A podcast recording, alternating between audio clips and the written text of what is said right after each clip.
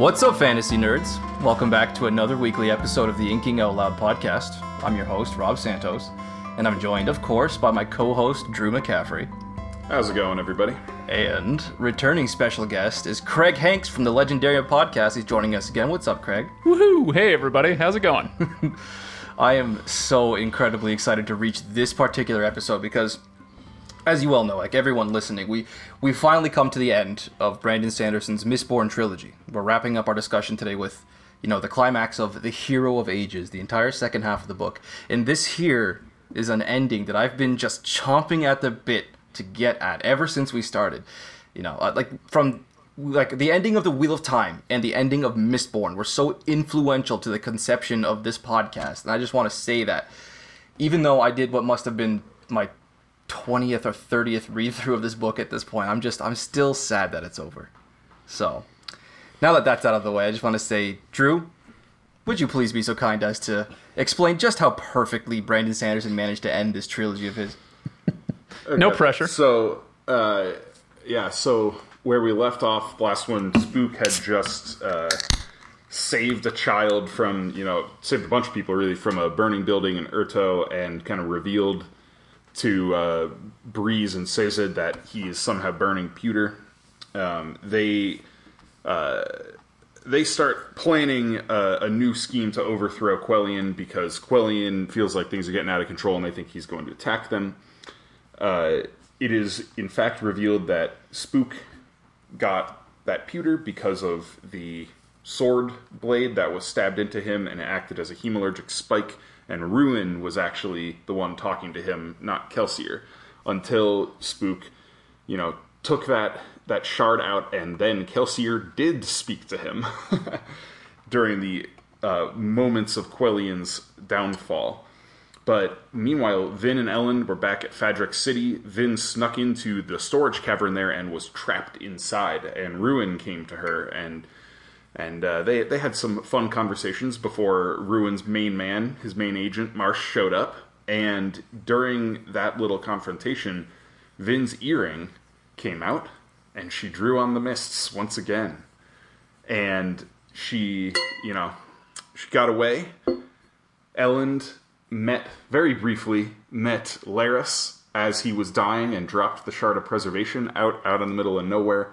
They figured out what was going on with the Atium, and there was a whole big showdown at uh, the the Trust, the homeland of the Kandra, where Ruin is trying to get his body back, all that Atium, and they discovered that the Mistfallen were in fact Atium Mistings, and so they fought against Ruin's forces, burning up the stock of Atium Elend burns Duralumin and Atium at the same time, basically sees straight into the spiritual realm, figures out what he needs to do.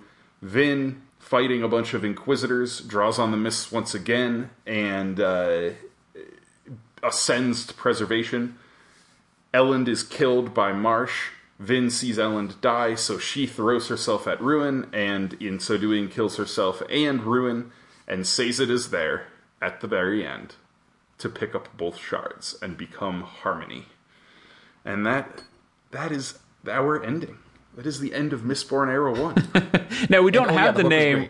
We don't have the name Harmony at this point, right? That, that's Yeah, we come also little bit didn't really have the name So- Leras yet. We have like or or Lerasium. I think I think we didn't have Lerasium. That did one of the uh, epilogues mention it, and I didn't catch. oh, I don't know if it's in the Ars Arcanum. It's been a long time since I've actually looked at the Ars Arcanum for. It is this, not. But I, The most we know I- about him is that Sazed in the epilogues calls him a dying god.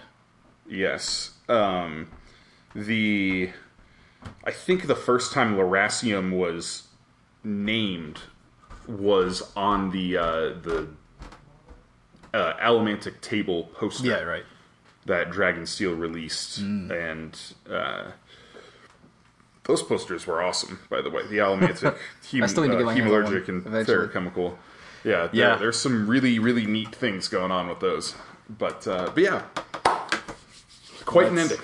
Let's jump right into style. And I guess I'll, uh, I'll I'll just ask if there's anything you guys want to come out of the gate with. What are we gonna What are we gonna open with? I actually don't have a lot about style today. I just have an absolute boatload to discuss with characters and of course our miscellaneous and our lore segments. But Yeah, uh, style. Yeah, you I, I got talk something for you.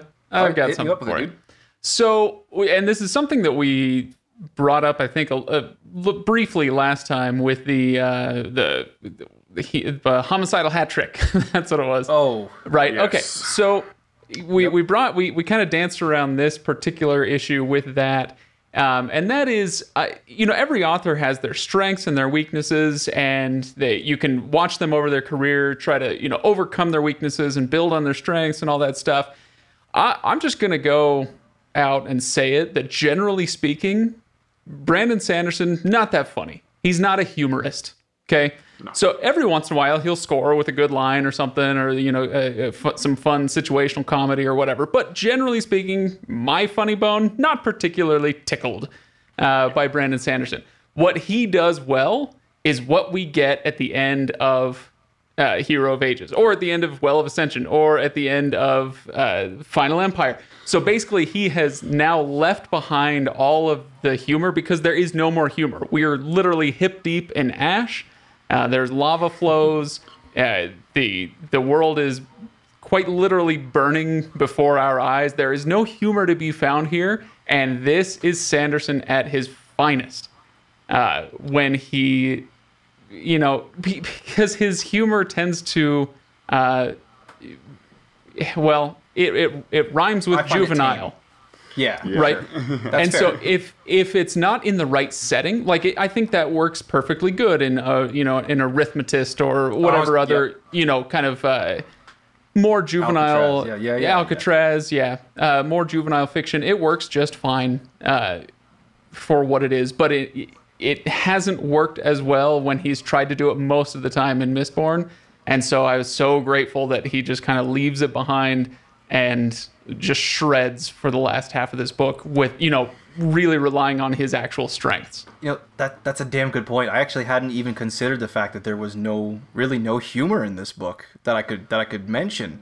I didn't consider that. That's a really damn good point. And those who've listened to our podcast before and our episodes on anything by Brandon Sanderson, they know. I mean, you know, Drew and I have discussed uh, Sanderson's, you know, his his penchant for humor or lack thereof, if you could if you interpret it that way. Um, we've, we've discussed that endlessly, and our, our feelings about that are very clear. My feelings about that are very clear.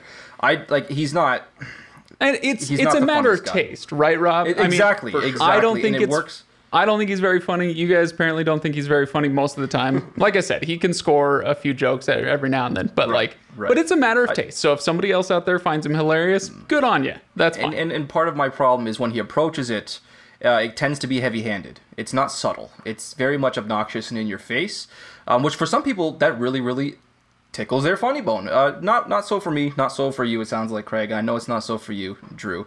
But let's. I mean, in this book, you're absolutely right. He just sheds any any need for that, and he just focuses on what he does best. And this book breathes. This book burns for it. And I, I, I love I love this book. I love this book.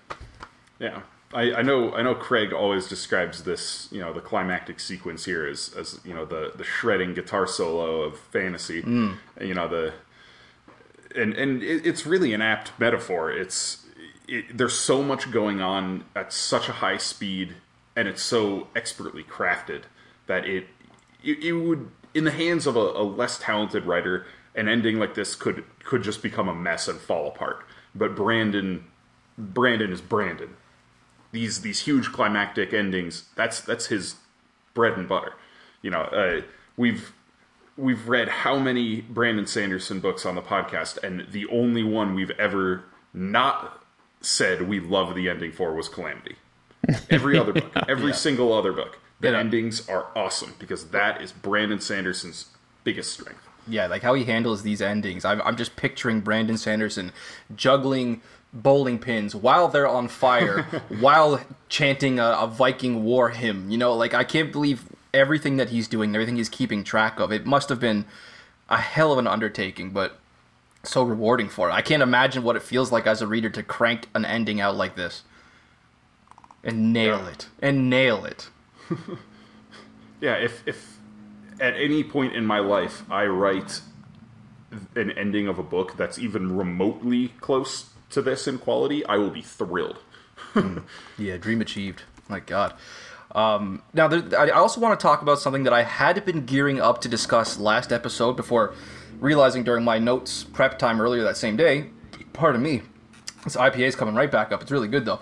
Uh, the most, uh, the most of what I wanted to talk about, it happens in the second half, so I couldn't talk about it at that point. I had to stop myself. I'm talking about Sanderson's approach to revealing everything he's hidden and his way of keeping us up to speed with very specific things before whipping that proverbial cover off and just going ta-da and i appreciate it so much having read this book now as many times as i have what brandon does is he clearly likes to remind you of a particular mystery seemingly with nonchalance he does it in a very deft way he's very subtle about it.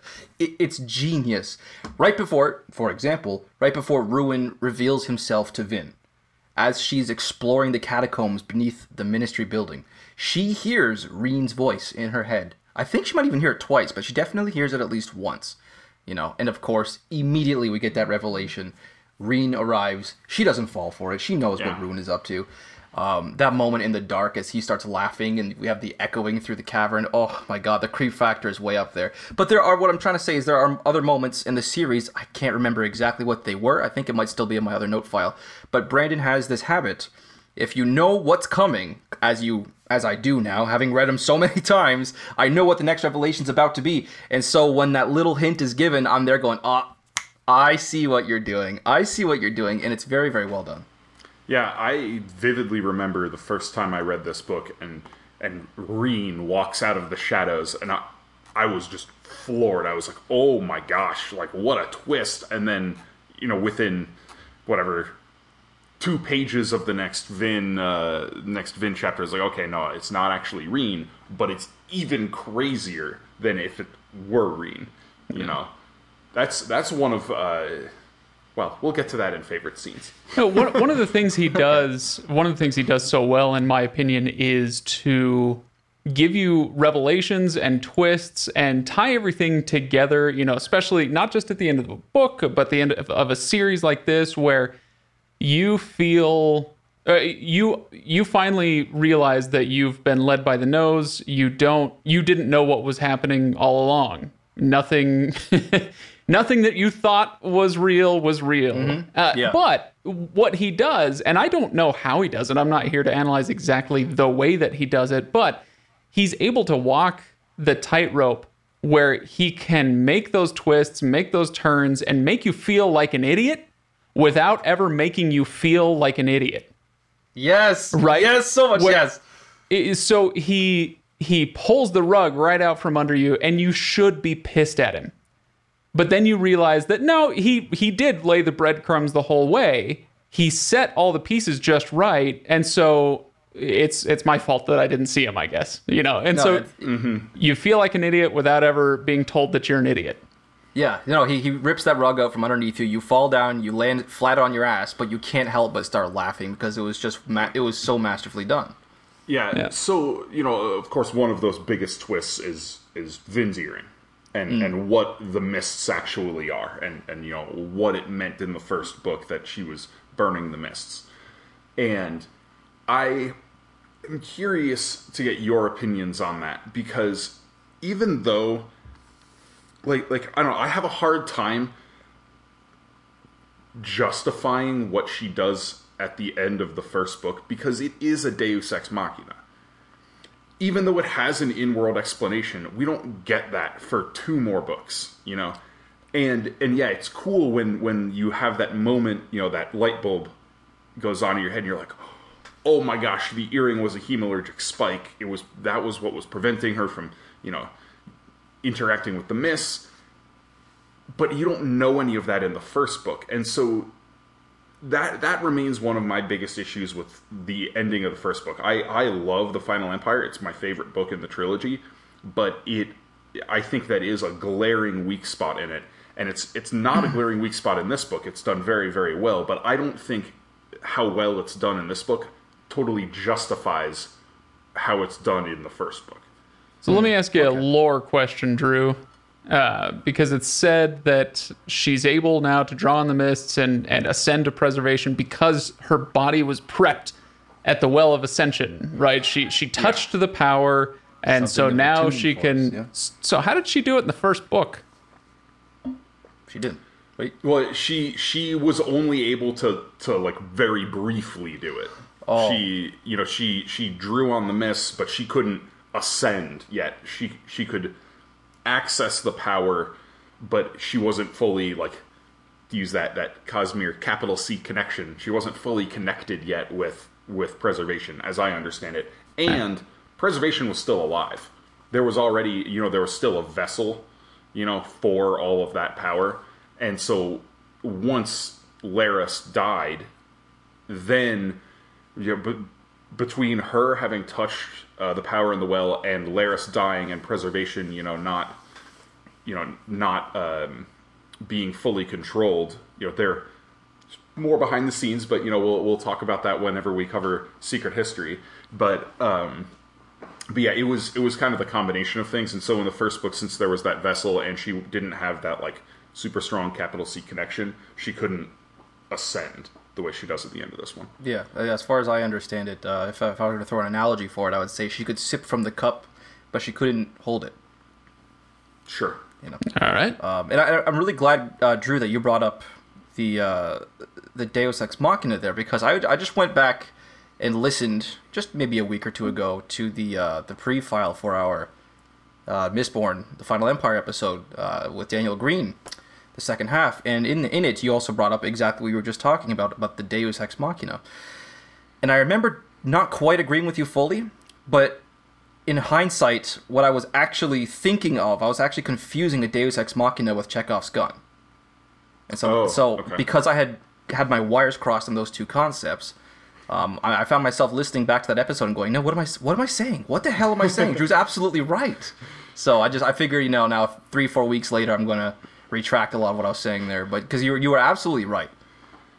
Yeah, it's I don't know. I a lot of people you know will excuse it because it does have an in-world explanation, but I I have a hard time grappling with it because you don't get that explanation for you know 2,000, 1,500 more pages after it happens. No, I think Yeah, yeah. that's I think that's valid because if you want to take the entire thing as a, a whole and say this this isn't going to work unless you read all three books, well then it shouldn't be three books. You know, like if you're going to write a trilogy, then each book needs to work by itself. And I I think I see where you're coming from, Drew. I probably don't feel quite as strongly about it as you do. I think um, you guys have no doubt talked about Brandon's uh, the rule of awesome. Yes. Uh, and I think Oh, yeah, that we've- we've that that a mention here and absolutely applies when she draws on the mists. It's just no, that's awesome. I'm I'm gonna go ahead and excuse it.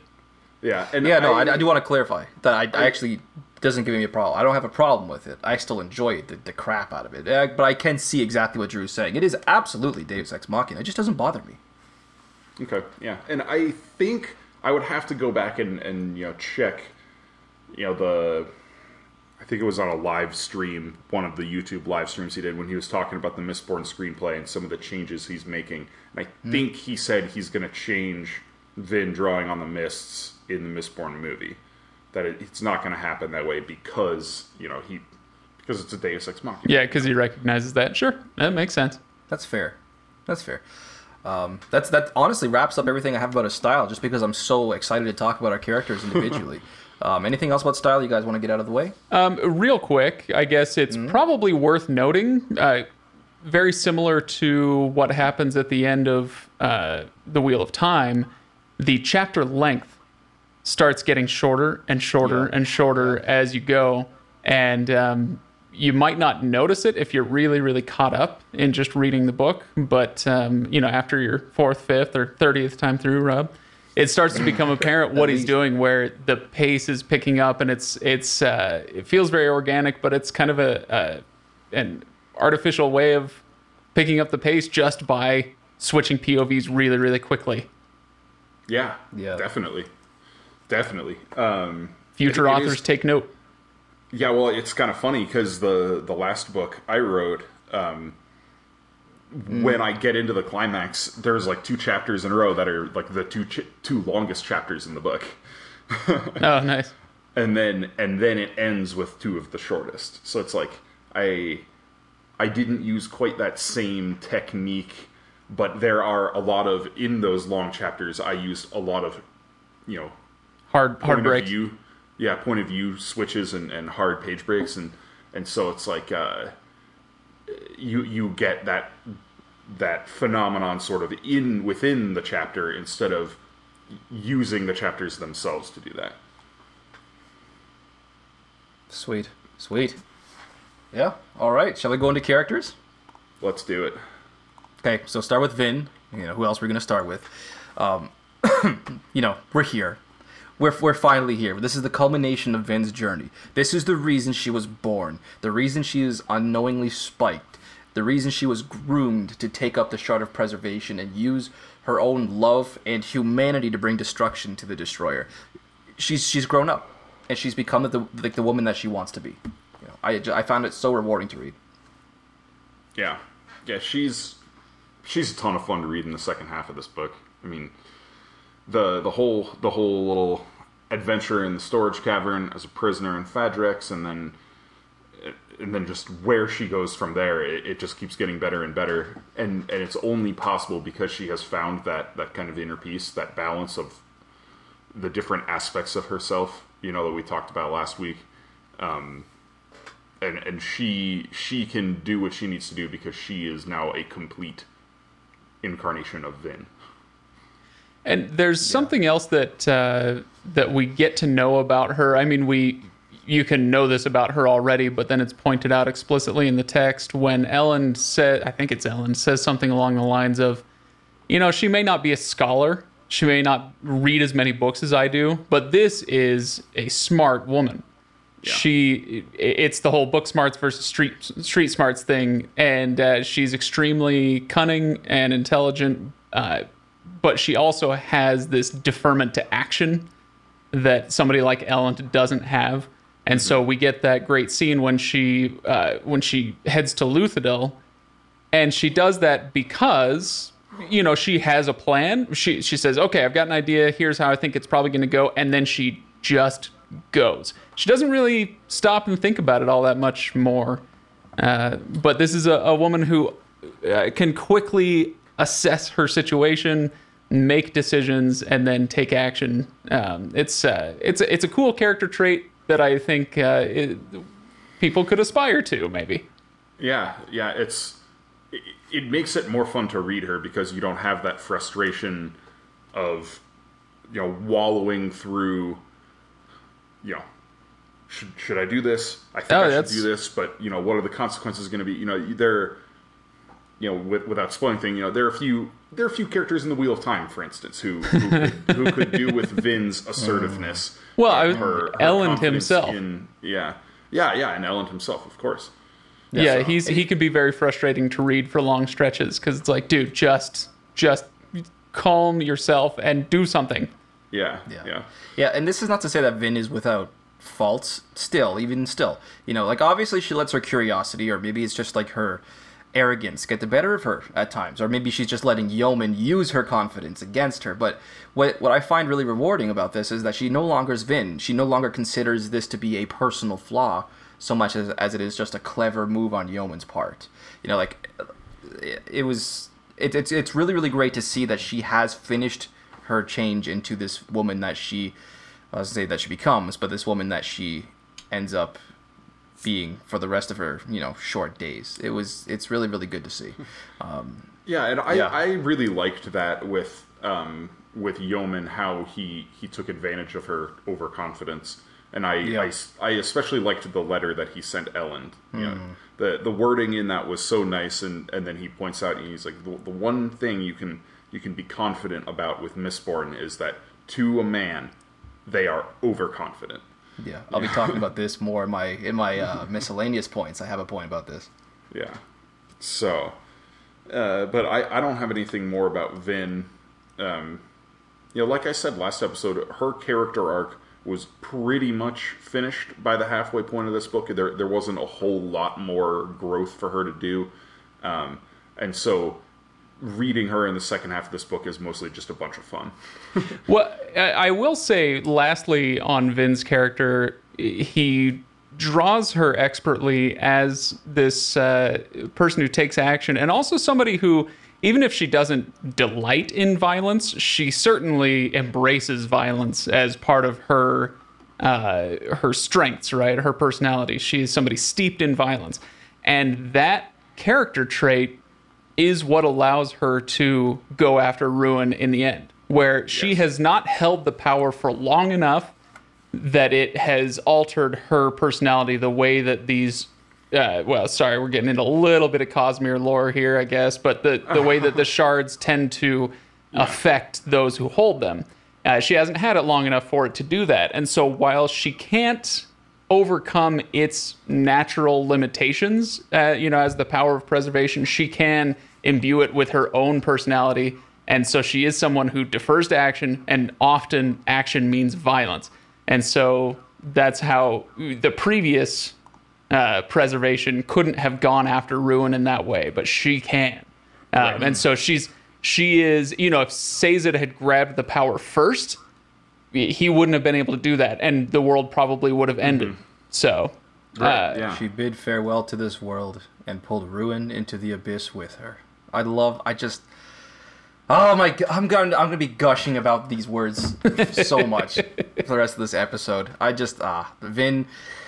Th- just thumbs up. So much thumbs up. So many thumbs up. I should correct myself. But um, yeah, that's everything I have to say about Vin for now. For now, until future episodes. There's a little teaser there. Okay. Okay. A lot of a lot of uh, Cosmere fans are going, "What the hell does he mean by that?" Right now, I'll elaborate in the future, I promise. But I'm ready to go into Elend. Is there anything else about Vin that you guys want to discuss before we move on to our Emperor of Man? Let's do it. All right, Elend, my man, Elend Venture. What a guy! Uh, you know, seeing seeing him have to work without Vin and w- without her support, it was rough. You know, like seeing him try to keep his proverbial together. Well, not only like his kingdom continues to be denied the, the the resources that it needs, but now his wife is gone, likely in mortal peril, while the world literally burns around him. But you know, all these revelations that we're getting from Elend's points of view in part five, these are amongst my favorite revelations in all of epic fantasy. The revelation what the mists are actually doing, the revelation that there are Atium mistings, the revelation that you know, as he arrives in the terrace asylum for the Luthadel uh, uh, citizenry, he discovers that he has an entire army of Atium mistings with him. You know, and, and th- of course his final moments, like this, the fight with the koloss, Elend fighting alone, burning Duralumin and Atium, seeing everything. It just, it, it, it broke my heart when he died. Like even more so than it did when Vin died. You know, because he, eh, as our main character with Vin, we already, you know, at least got the sense that her life, particularly in a series with like as as many grim dark tones as this one, her life was at stake here, and she wasn't guaranteed to live. I wasn't. I can't say I was entirely surprised to see that she died. But Elend, you know, seeing the world lose that naive boy, that hopeful scholar, this ardent warrior, the husband he wanted to be, it, it hit me in a place at 18 or 19 years old when I read this for the first time that I just I didn't even know I had. You know, just I, I love Elend Venture. That guy's such a badass. Yeah, I, I was so surprised. Not only that he died, but how he died. yeah, the the the whole Duralumin and Atium thing. I, you know, it, it's like we were talking about earlier. It's one of those things that, as readers, we we should be thinking about. You know, oh, what's going to happen with with that combination? But it still took me by surprise and and in that moment it, it was one of the coolest things I thought Brandon did having having that essentially giving you know a, a Mistborn the uh, a, a brief moment of shardic level you know insight And and how interesting that he chose that moment to reveal something completely new.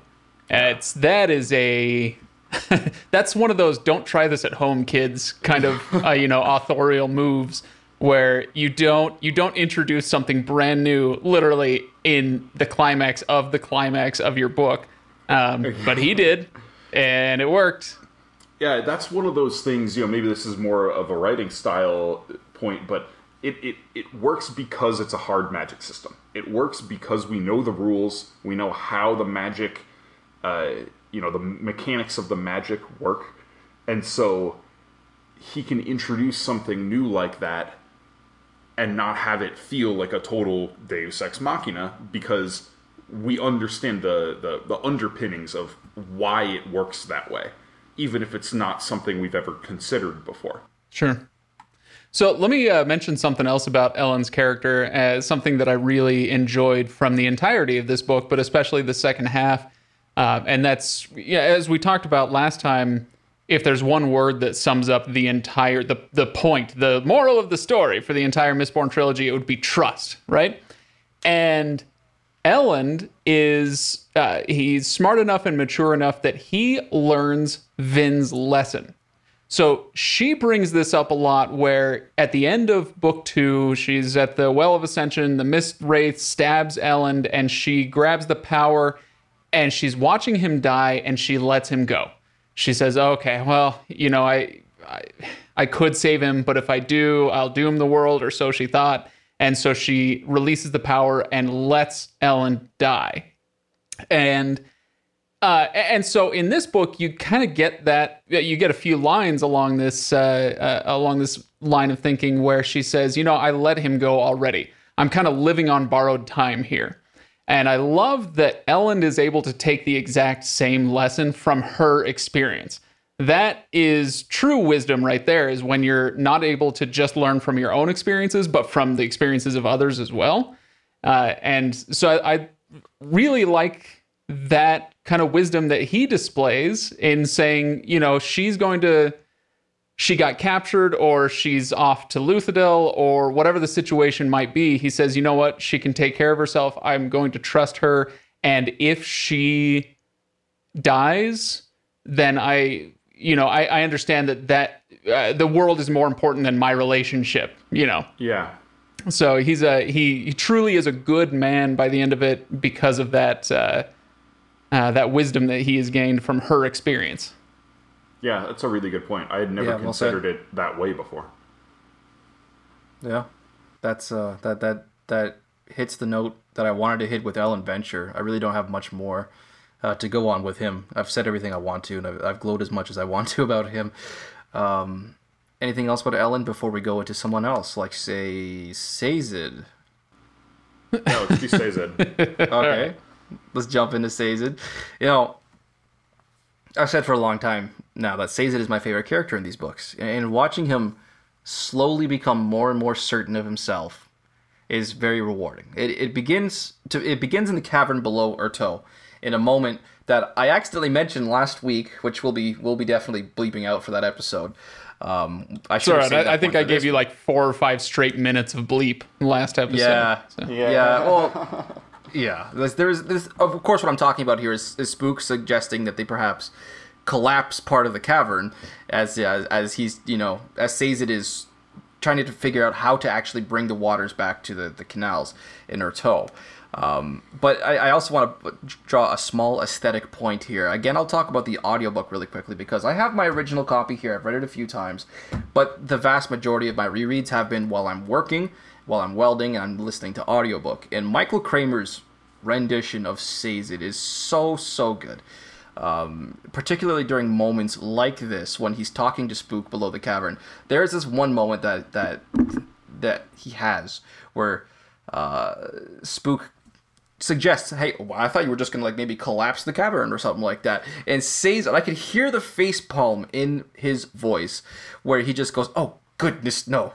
Like just ah, like it is is is starting starting to come out of his shell. He's starting to have a much more direct and confrontational may, way of speaking, and this is really persona, or I should say, this is really sim. Uh, oh my God, what's the word I'm looking for? Uh, exemplified maybe when he's talking to the first generation and he's just like actually i believe at this time it was the second generation when he first arrives at the kandra caverns and they're just like who are you human? You are not going to be asking i'm going to be asking the questions here and says. It's just like uh no. No no you're not. I'm going to be the one asking questions here. I love seeing him finally confident in this in this moment where he finally decides that he wants to be a believer. There is so much spiritual struggle so much truth in there. It's just it's hard not to bleed for the guy. And and it's seeing him You know, this this probably the biggest single surprise I've ever had reading a book. The revelation that he is the hero of ages. Like loving Sazed as much as I do, I am clearly thrilled to see him ascend, to see his faith rewarded, and to know that humanity is finally in good hands. You know, just top notch work on Sanderson's part here. I love Sazed. Yeah, you know, I I kind of talked last week about how I was sort of frustrated with Sazed's character arc through the first half of the book, and and I, I think that still you know holds true, but it, it there is definitely a, a sense of relief at just you know finally Sazed taking action into his own hands again and and and refusing to just wallow in his misery anymore. Uh, that oh my gosh, the, the, end of this book is just so good. it is Sazed Sazed in this book more than any other character in any of these three books eh, has a journey that can be familiar to the average reader. Uh, the idea of a faith crisis. And it, it doesn't even necessarily have to be a religious faith crisis. It could just simply be your worldview kind of crashing down and you having to deal with that, whatever form that takes. But oftentimes it is a religious thing. And uh, Brandon draws it so well throughout this book. At, unfortunately, I do, I am of the opinion that it goes on on the same note for too long. But he does, but he does draw it well and believably. Where eh, you know, as you get to the end, he gets to his last, the last religion in his portfolio, and he's kind of been putting it off because, oh gosh, what happens if I get to the end of it and this isn't the one, you know? And so he keeps putting it off. That is something that I think would be familiar to anybody, eh, not necessarily the method that he goes about trying to eh, rectify his faith crisis, but just the faith crisis itself knowing that um, that everything you thought was true might be a lie. Yeah, and and the you know it going beyond just the personal faith crisis, but also his crisis of identity, where he has spent you know his whole life preparing himself to do one specific task and then failed at it and and learning how to you know recognize that just because he he failed at this task of teaching religions to people in in the post Lord Ruler post Final Empire world just because he failed at that doesn't mean that he as a as a person is a failure. You know that his you know he he is more than his task and he needed to discover that. You know he needed to find meaning in what he was doing again. Yeah and and you know, going on, uh, speaking about this religious crisis he finds himself in, I, th- I think I touched on this briefly last week, and I'll, I'll expand upon it now. Um, you know, for the first half of this book, like Drew, Sazed um, really, really frustrated me, especially on my first reread. And he, to this day, he still kind of does a little bit. Um, I think it's very heavily influenced by the time, or by the fact that at the time reading this for the first time at 18 or 19 years old, I was a very hard atheist at the time. I no longer consider myself to be a hard atheist. Um, and I think characters like Sazed have really, over time, wrought that change in me, or at least Sanderson's approach to writing Sazed's crisis of faith has really influenced me quite a bit because I haven't found myself straying any closer to any particular religious beliefs as a result, but the, my, my approach to speaking with those who are religious people, um, though, like he, Sanderson through Sazed kind of managed to change my mind about what faith is and what it means to certain people and how it's more it's not simply as I considered it earlier just looking for an answer looking to be right but in the fact that it's just it's interpretation you know? One who sees coincidence you know it, others will meaning meaning where others see coincidence? Yes yeah. sorry sorry. Where others see coincidence yeah. I just watched The Matrix yesterday. I should have actually nailed that one. Um, but I, I don't know. Sazed, Sazed affected me as a reader, and and other characters like, for example, in the Stormlight Archive, we have Jasnah Kholin, who is not to. I don't think I'm spoiling anything, but I, on the off chance that I am, will bleep. She's a hard atheist, and she makes some very good points as well. I, I love how Sanderson manages to approach faith in a way that's respectful for both sides, and how he manages to make it such a central part for one character without making it boring, without making it seem like a waste of time. On the other hand, as well, I just, yeah, I, I mean, Sazed is such such a huge character, and there's so much to be taken from everything that Brandon did with him. And If there's- I think it's the reason why Sazed's my favorite character. If there's one thing that I think we can all take from Sazed's journey and and the journey of those around him, it's the idea of humility and not feeling like you have all the answers and not feeling like somebody else is an idiot for feeling like you know for thinking that they do have some answers. Um, and so it's uh, it's really easy to go about poo-pooing the beliefs of those or non-beliefs of those around us and uh, and Sazed has to go on this journey to understand what um like uh, what am i trying to say? What other people's faith can do for them and, and can do for the world around them and see some good in that even if the way he sees it is well there's it's not true. There's contradictions all over the place. And it's like well yeah but that's not the point and coming to that understanding is uh, is difficult for a certain type of personality and having a little bit of humility for your own uh, lack of perfection and that of those around you is uh, is a big lesson from him I think Yeah, there there are two lines in the scene where he decides that he is no longer that, that he is that he wants to be a believer and that he will have faith. Um, one particular line that comes to mind is when he considers, you know, the fact does he want to be a skeptic? Does he want to does he want to be a believer? At that point, neither path seemed a patently foolish one. I really really loved that line. Um, I found that was very respectful for both sides, and uh, especially where he makes that decision.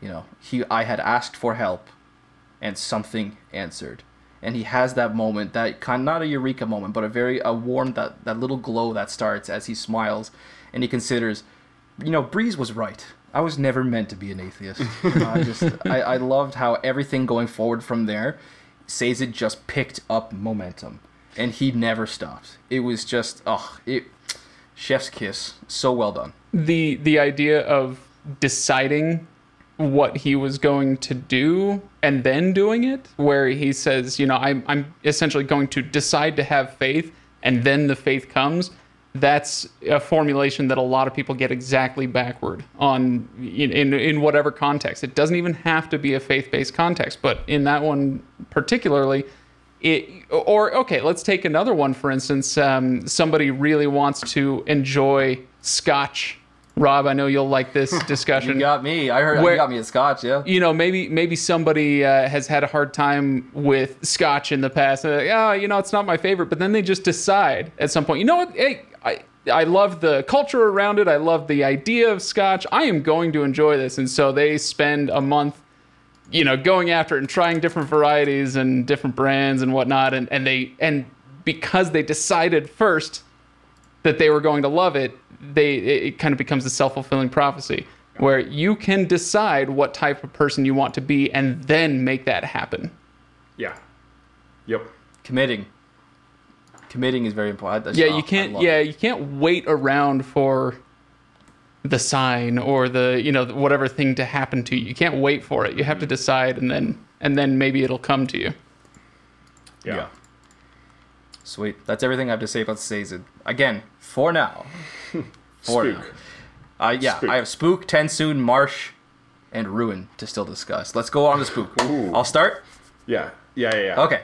How great was that sec was was Spook's arc in the second half of this book? Or I, maybe I should just say the, the book as a whole. When I read this for the first time, I was so floored by having such an incredible, vivid, redemptive, and unapologetically badass arc for a character that I had until that point really considered non-consequential. You know, unsurprisingly, I found myself agreeing with Breeze for once because I don't. I'm not a huge fan of Breeze. I haven't mentioned that really before, um, but as as Breeze is talking with Sazed in the underground cavern about, about Spook and about how little they really know about this young man, and of course this, as I assume, having been written when Brandon was in his twenties, you know, um, he wasn't yet far removed from his own teenage years. He, I think late twenties would have been when he wrote Yeah. this, right? Uh, Something yeah, like this that. one it was published, or Yeah, like and maybe I- maybe around thirty. Well, Uh, I think he was well. It's published in 08, so I think he was past 30 at that point. But like, I'm 28 years old myself, and I assume that he wrote this years before it was published, or maybe he, I don't know, he wasn't too far removed from that teenage self. And I've spoken at length about my first impressions of these books and other books, but it's easy to see that Sanderson can bring a lot of this feeling of coming of age with Spooks chapters. This theme of trying to find the man that he wants to be, but at the same time reconciling that with all of his hopes and his dreams. The scene that really comes to mind right now is where Spook is raising his glass and the and the pub folk are cheering his name. You know, survivor of the flames, survivor of the flames. Excellent. Like it's it's it's easy in moments like this to see how Ruin manages to overcome even naturally suspicious spook, you know. But then he goes and becomes the hero that every teenager wants to be. And he's such an efficient self-insert character for a lot of Sanderson's audience, I imagine that it's it's a great way to invest the reader, no puns there, I promise, of what's happening in Urteau as the Fadrex storyline is it, it, it could so easily overshadow everything else that's happening in this book, but because of how Sanderson approached everything that happened with Spook, I think it, it stands on its own. Uh, and it's just such an awesome part of this of this of this book, and it really it fits well with the whole. And of course, we know how important it is for Spook to send that final message via Goradel. The fact that it's still ultimately tied to such a vital part of the of the of the climax, so well done. So, have either of you ever seen The Devil's Advocate? No, I just know of it as a phrase. I just know Okay. It's a ridiculous movie starring Keanu Reeves from Oh, boy. back in the 90s.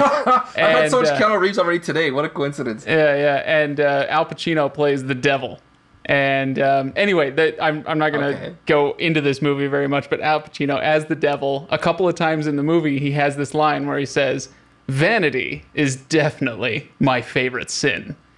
because uh, as the devil, he's able to use people's vanity to most effectively manipulate them. And I, I kept having that line go through my head in the spook chapters, especially later on in this book, where he he talks about, you know, I'll never be weak again. Look at me, I, I am like Kelsier.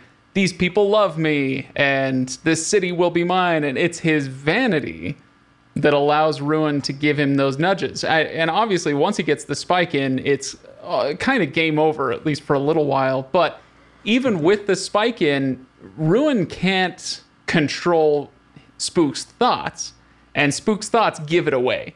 The reason that all of this stuff is so easy, or what, you know, quote unquote, easy for Ruin to do is because of Spook's vanity. Um, maybe an under, under, or underappreciated aspect of his character. Yeah, I I like how that uh, that aspect of vanity and pride plays such a big role in his character development because it, it makes sense. You know, this was a guy who was always an afterthought. He he had no pride in what he was and wanted it. He was around these these powerful, charismatic figures, and he wasn't that, but but he was jealous. You know, he he wanted that, and seeing him struggle once he starts achieving that with you know trying to retain the, the the core values that drove him through most of his life and and you know when this outside very crafty outside influence is exerting pressure on him that that that character arc that struggle was one of my favorite things about spook and one of my favorite things about this book. I think i said it you know last week.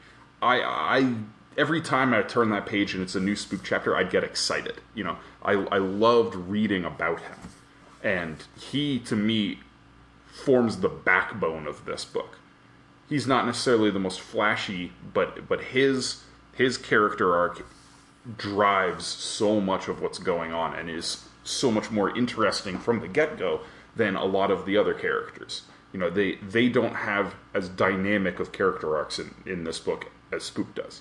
You know. Yeah, he has all of it, as far as I'm concerned.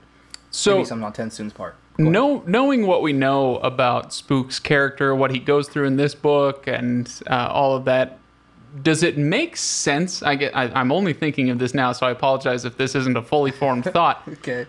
But at the very end of the book, the uh, k- kind of um, epilogue where they all come out of the caves, and there's a stack of books, and we got Vin, Vin and Elend's bodies, and there's a note that Sazed has written, and he writes it to Spook. Does this make sense? Um, has has Spook earned that, or eh, you know, I guess who else would it be? Who else would be in, in our leadership, uh, in, in the running for leadership here? I'm not sure. Um, I guess I guess it does make sense from a certain point of view, but uh, I suppose of all of our remaining characters, Spook knows the most about what Ruin was doing, and he's I don't know seen the biggest consequences of his own actions as he almost burned down Urteau because of his aggression. I don't know. I to me, it, I never really, I never questioned it. it. It made sense to me, and I know, of course, going forward that he goes on to become. so, oh wait, that might. Oh, that's a spoiler. Let's bleep that. Um, but yeah, I, I, I never questioned it myself. that's I, I'm I'm not sure that there's any there there. I just uh, popped into my mind that who else would he have written that to? Yeah, uh, honestly, I'm in Rob's boat. I never really gave it much thought. I, it it was just so fitting for for the end, you know, because Spook has that you know that core character arc that having the epilogue specifically address him made sense. Yeah, I think a big part of it. Now that I just now that I think about it, I you know, Sazed got to witness a lot of Spook's change of character from beginning to end, particularly with his final days there in Urteau. So I think that that played a huge role in it. How many times? You, I challenge you, you being anybody listening to this podcast, you know, go find how many times during Spook's, uh, I shouldn't say Spook's, during Sazed's points of view, especially underground below Urteau, where he stops and he he thinks about his uh, impression of Spook and how they've all been wrong and how they really need to start changing how they look about him. And Sazed being there, having front row seats to all of the the major the big points in Spook's transformation of character, I think played a huge role in it. Yeah, yeah. Fair And enough. I mean, and Spook Spook himself had a um, you know a major a major impact on on Sazed. You know, he was he was.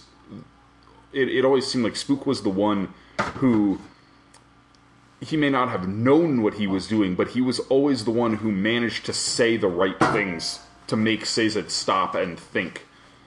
You know, and and reevaluate how he was approaching his his own personal problems. You know, Spook had a had a bluntness to him, uh, an ability to kind of show to Sazed the absurdity of some of what Sazed was doing. You know, he he was the one who was able to to finally kind of punch through that armor. Yeah, because he he was just a different kind of person. Hmm. Yeah, sweet. That wraps up everything I have written down for Spook. Anybody else? nope. Sweet, sweet. Uh, so Drew, no, you good? No, I am I am good. Jumping on a TenSoon. Take a leap at that one. Sure. Yeah, okay. Um, Tensoon is great. You know, I, I, I don't, I really don't understand why he consistently ranks at the top of uh, many fan favorite, like many fans' favorite character in the series. You know, but he's he's a badass kandra. But I, you know, I, I, I so many times see Tensoon listed as someone's favorite character in polls and group discussions. I don't quite get it. What what is that? Do you guys are you guys as huge of a fan of Tensoon as other people are? Because I'm just like, yeah, he's all right, but nothing particularly awesome. I feel like we kind of talked about this last week, and I don't know if I have any better answer than what I gave last week, which is that everybody loves a rebel. Everybody likes Yeah, to think that sure they are the one. Okay. I, I am raging against the machine. And uh, they see Tensoon as that. And so it's a lot of fun for a certain kind of person to put themselves in his shoes, so to speak. Um, I'll I'll add one more thing. People like dogs. yeah, okay, so that that goes into my next point here. I- I'm so glad you just said that, Drew. People love dogs. It's so true. For those who don't know, which I imagine is probably everybody listening to this, I have a Husky Shepherd mix. He's mostly he's Husky. He's like 75% Husky. Very easy to tell at a glance that he's a Husky. And it's a little hard not to indulge myself in the occasional fancy where I picture Duke, my Husky, himself running around in the kandra caverns. You know, Wolfhound knocking aside fragile seconds and arrogant fists, walking through Urteau freaking guards out with human speech. I actually in the group chat I sent you guys just like ten minutes ago an actual picture of my dog of my husky. Like that's how I picture Tensoon. But on the other hand, Tensoon he's so not Tensoon in personality. He's so not. he's such a happy, go lucky, shy, and submissive boy. Like he's still a good boy. He's the best boy. But he's the dog that would gladly try and lead burglars, house burglars, to his shelf of treats. You know, and he'd try to shake paw as they walk out with our TV, our couches, with our cat. You know, but um. Yeah, it's just a stupid little fancy that I have there. Like that, that's exactly how I picture Tensoon, a wolfhound. It's like a husky. He's I- just, it's just I get a little glee out of it. That's all. I definitely picture him. And I just sent a picture to you guys as more of an Irish wolfhound.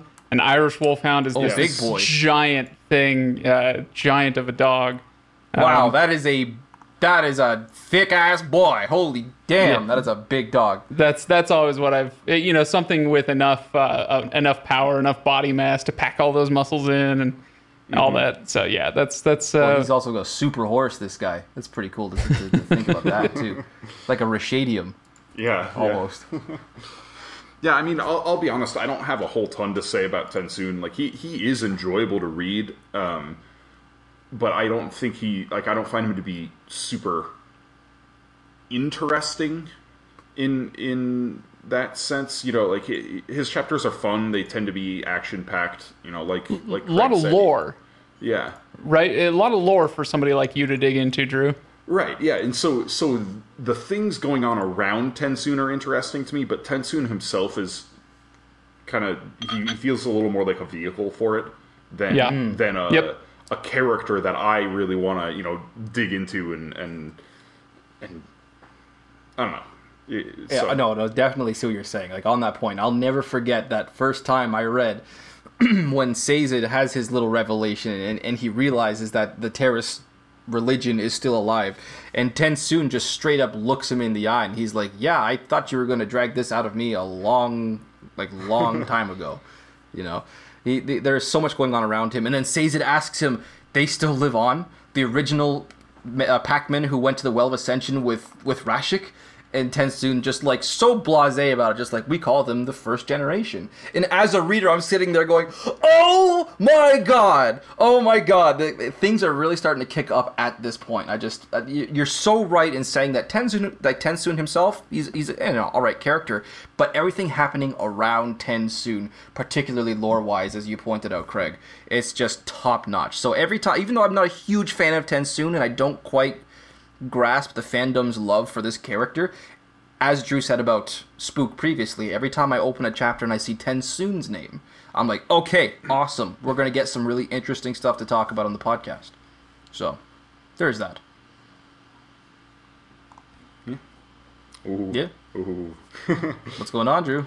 I hear a ooh. Oh, just uh, No, it's uh, it's a my, my uh, beverage. yeah. I've Oh? got I've got my I, I I'm prepping already for you know an hour from now when we do our final draft. Yeah. Yeah, as I on my timer here, I'm looking at, oh, I'm about to hit an hour recording elapsed time. Bang, right there. That was an hour. So let's jump into it, unless we have anything else about Tensoon. I want to talk about Marsh. Okay. Yeah? Okay. Yeah. Uh, so Above, go so ahead. the first thing to note is the thing that a lot of first time readers don't notice. Marsh, yeah, like uh, uh, uh, what's the old phrase? Um, I feel like I'm about to notice something. No, no, no, you're not. It, no, no brain matter. It- by the eternal laws of comic books, he ain't dead. If there's no yeah. brain matter, he ain't dead, right? So in our final confrontation, uh, Mish, uh, Marsh just kind of disappears, and we don't we don't see him anymore. So yeah. Yeah. uh, if you're a first time reader, then let that be noted. yes. Yes. Yes. I can't I can't possibly say yes enough times and how excited I am because of that. Like ab- above all of my other reasons for rhapsodizing about this book, you know, many of which I still admit are, are matters of personal taste. Marsh's story and this one is a huge factor in my in, in in why I consider this to be one of the best endings ever written.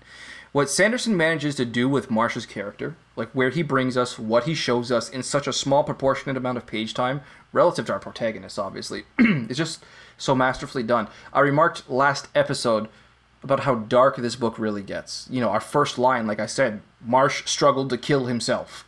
and this second half clearly continued that trend. It just got darker and darker. Yeah. But Marsh is our window into just what Ruin is up to, while our main characters are scrambling all over the world and while they're looking for any way to respond. We have the killing of this random nobleman in this random village, the planting of Penrod's spike that follows. You know, obviously, the really, really dark one that, that disturbs me to this day, the killing of Captain Goradel. Yeah. You know, Marsh in the bloodlust and just continuously screaming and hacking and just gore everywhere. But then we have Vin's final fight against the Inquisitors and Luthadel. Everything about Marsh is, in my opinion, accomplished not only with efficiency, but with triumph. Finding a way for Marsh to redeem himself and save the world in doing so with such a small action as ripping out Vin's earring. Just, ah, I love how that how much that little moment of defiance he had been waiting for really changed everything. Like I, I wish I had a third thumb so I could raise it with both of these ones. Marsh brought like Sanderson just nailed that character and everything that that character did. I love it.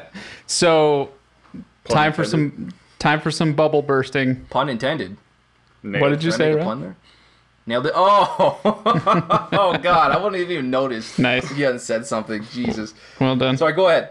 No, uh, so a little bit of bubble bursting is um, just this is an event more than a character thing. Um, But the way, Drew, the way that you feel about Vin drawing on the mists in the first book, that's how I feel about Marsh ripping out the earring. What? Yeah, where it doesn't, to me at least, it doesn't make a ton of sense. Um, there's there is some. Okay, so sorry to set the stage here. I I they're having it. their big Yep. climactic battle. She's uh, she's killed all the other Inquisitor slash Lord rulers. Uh, she's blown up Kredik Shaw and Mish uh, Mish Marsh Marsh is standing over Vin, and uh, he's about to kill her. and um, and he has reserved this small part of his brain, you know, this small part of his mind, and then he realizes because he got the note from Spook that was being carried by Captain Goradel, he knows that the earring is a hemalurgic spike, and he needs to pull out the earring, and it says something. I was just looking for it, and I can't quite find it, but um, I quote it for you at this point. he, he you know he didn't think he didn't hesitate he didn't whatever Yep. he just grabbed it and pulled it out He reached and out and ripped the earring from Vin's ear. Yeah. and it's just it, it's one of those tiny little things it's a it's yeah, like i said drew it's like you, the end of uh, book one for you where you know it it can still be your favorite book but there's a moment that you just don't buy. And i just don't buy this moment where if he has twitched a finger if he has done anything even remotely against the will of ruin ruin grabs him and turns him back toward his own purposes. And so it i i don't i don't see a way where marsh can notice the earring make a move toward it and ruin doesn't I have uh, the answer. doesn't oh okay all right and doesn't stop him anyway all right go ahead rob So there is a specific line that sort of tr- approaches this. And Yep. it- it- this is also something that we see happening a few other times when Ru- Ruin has absolute control over anybody bearing multiple spikes, except for moments of very tense emotional stress. He Sure. has trouble controlling the the Koloss when they are enraged. He has trouble controlling himself, and the, the line in this moment, right before he reaches out and, and rips the the earring from Vin's ear, there's a very specific line that says, "Amidst the thrill of killing the hero of ages, Ruin's hold wasn't as firm." Sure yeah no So I think that's I- just part of At's humanity showing through, part of his like uh, folly. I get it. I mean, uh, intellectually, I get how that works, but um, for some Okay, reason, it's just a bit of a stretch to, to believe from yourself. from the very first time I read it, I was like, fair. "Wait, really?" Um, but uh, but I- hey, that's just me. I do have to say, why would Marsh equate a tiny little hemalurgic spike to being such a threat? Why would he wait for that particular moment, for that little thing to be the hill he wants to die on? the moment to show his hand to ruin. It is a little kind of like, does he have as much knowledge? Does, I, I, don't know. Marsh Marsh is a pretty question smart guy. He's a smart guy. No, no, no, it's not about his intelligence. It's about like what information he has available to him. Like hmm. he doesn't. At no point during this scene does Marsh realize that this is what's stopping Vin from beating him. So I can see why you'd question that. I can see the validity of that. I and it's a- it's a again, it, point. I understand intellectually why it works. It just feels a little bit weird. So I can, I can that's see that. that's I can all I'm saying. See that. I think that's reasonable. Um, and and there there are a few things, you know, just little nitpicky things like that um, that bug me. One of them is the way Vin talks about the mists, you know, pulling away from her, and and it's you can probably hand wave it away because it is so vague. There aren't specific instances discussed, but the implication that the mists have changed how they act around her doesn't hold up for me super well because if they're if they're pulling away from her because of this hemalurgic spike she she's had this spike in for most of her life she talks about how you know she felt the mists were you know embracing her and and she was comfortable with them while she was training with Kelsier but Kelsier told her look leave that thing in Yeah. so why would the mists have been, you know, like, that that doesn't I think it has to do with well for me. Ruin's Yeah. warping of her mind and and making her distrust the mists. I mean, we find out. Yeah, it's actually a spoiler. I'm not going to. I was about to say something that we found out in Secret History, Yeah, but you know, I think it's just it, it's all the the amount that the mists are repelled by Vin. I think is directly related to just how much distrust Ruin has managed to instill in her of those mists. Hmm. Interesting. he hadn't really influenced her too much yet in the final empire he was still i mean he was still imprisoned Yeah. obviously but he, he he didn't have like the hold on her that he has in the next two books particularly in this one as we find out later. So i think it's just it also has a lot to do with her frame of mind and how much she trusts the mists and how much ruin managed to affect that. Maybe. I mean, I yeah. just I, i'm just throwing that forward. I don't know that for a fact obviously. I'm just You, postulating. you could you could probably you know wave wave your your magic Cosmere Realmatics wand and convince me that there's some spiritual identity thing going on there and messing with her connection. Yeah, I don't right. know, but So we're, we're we're getting close to lore though here. I just I mean I've said everything about Marsh that I want to say. I want to talk about Ruin, but it, before we move on from Marsh, I still want to give you guys a chance to get any final thoughts out. I, I, I don't have anything that we haven't really already talked about. Um, He's he Ruin regards him as a tool, and that is the purpose he serves through the vast majority of this book. I don't think he's that interesting, but he is kind of fun to read regardless. yeah, I'm so glad that you actually said that. You used that word as a tool because it's such an awesome aesthetic thing that I totally forgot to mention in my style points.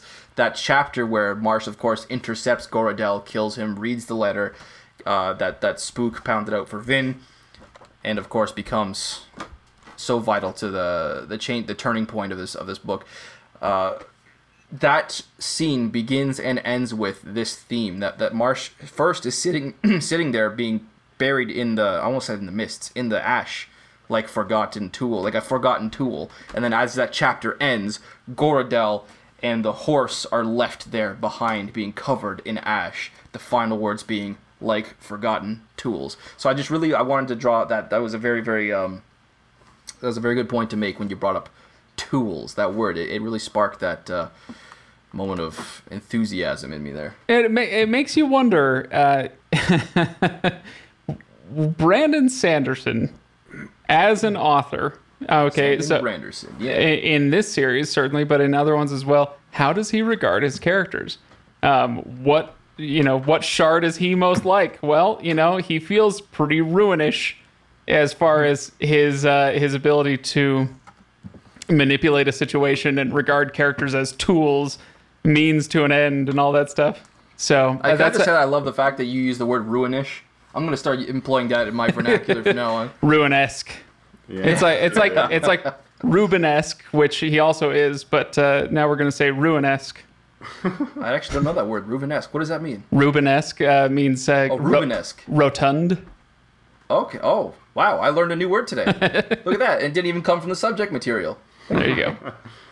Yeah, not not too many not too many new words to learn in in uh, Brandon Sanderson's books because his No, uh, no, his no. editor Just new ways to apply those words and be inspired by them.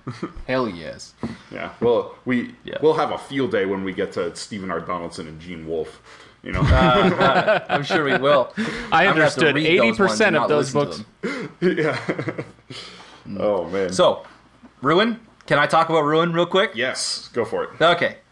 Um, I already said actually this first point I said earlier. The laughter in the dark cavern as he sheds that facade and reveals himself. The Cree factor is so real. I so badly want this to be produced for the screen. Yeah, yeah. Just uh, and such a huge part of it is this scene. But on that on that fact, his mannerisms, the way he he shows himself and he acts, the way he comports himself, I just love this guy. And I and I don't mean that like I like him as a character, obviously, but how Brandon handles this, the subtlety, the intimidation of this character, the clever ploys, the almost inhuman presence, but just human enough to make you wonder. His his one-on-one scenes with Vin as Reen yeah. are definitely my favorite incarnations, if that's the word I want to use, of his. And, I, and to this day, still to this day, I get chills in several moments of his. Particularly as Vin is talking with Yomen. There's this moment when Ruin is unseen by everyone else in the room, walking in circles. I picture him with his hands clasped behind his back, musing about his victory, talking about Yomen this chilling moment where he's miming applause as he realized that Vin herself is up to some manipulation there.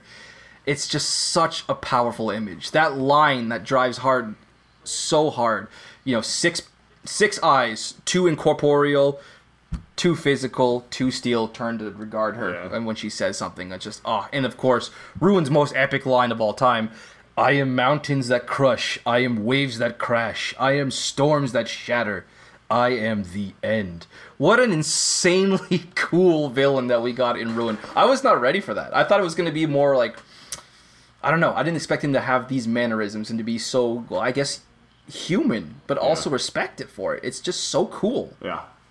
I, I liked that aspect of how Brandon created the shards, you know, the the the idea, the mechanic behind it, where, you know, you can have these omnipotent, you know, godlike entities and powers, but that there is still a human element to them. You know, that you can you can get a little bit of that humanity coming through the inscrutable, you know, unapproachable power. Hmm. Yeah. Craig, Ruin. Yeah, sure. Yeah, he's the persona. he, where where Thank you, you. have um, Gandalf is uh, is Tolkien in the story. Oftentimes, uh, Ruin is clearly Brandon Sanderson in the story. Okay, that's a joke, but oh man. I was wondering where you're going with that. I was like, Yeah. interesting. Okay, I was going to entertain that for a bit. Yeah. no, Yeah. he's Ruin.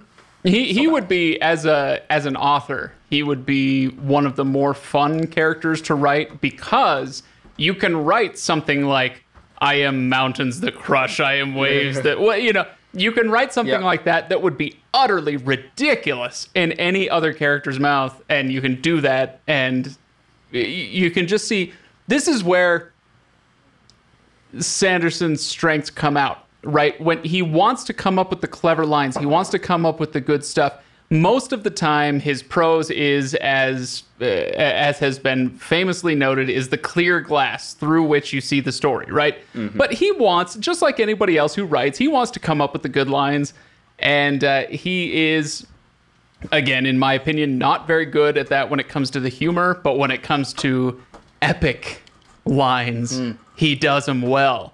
And you I need a so character like Ruin to let those out. So this is uh, what I, I'm joking when I say that this is Sanderson in the story.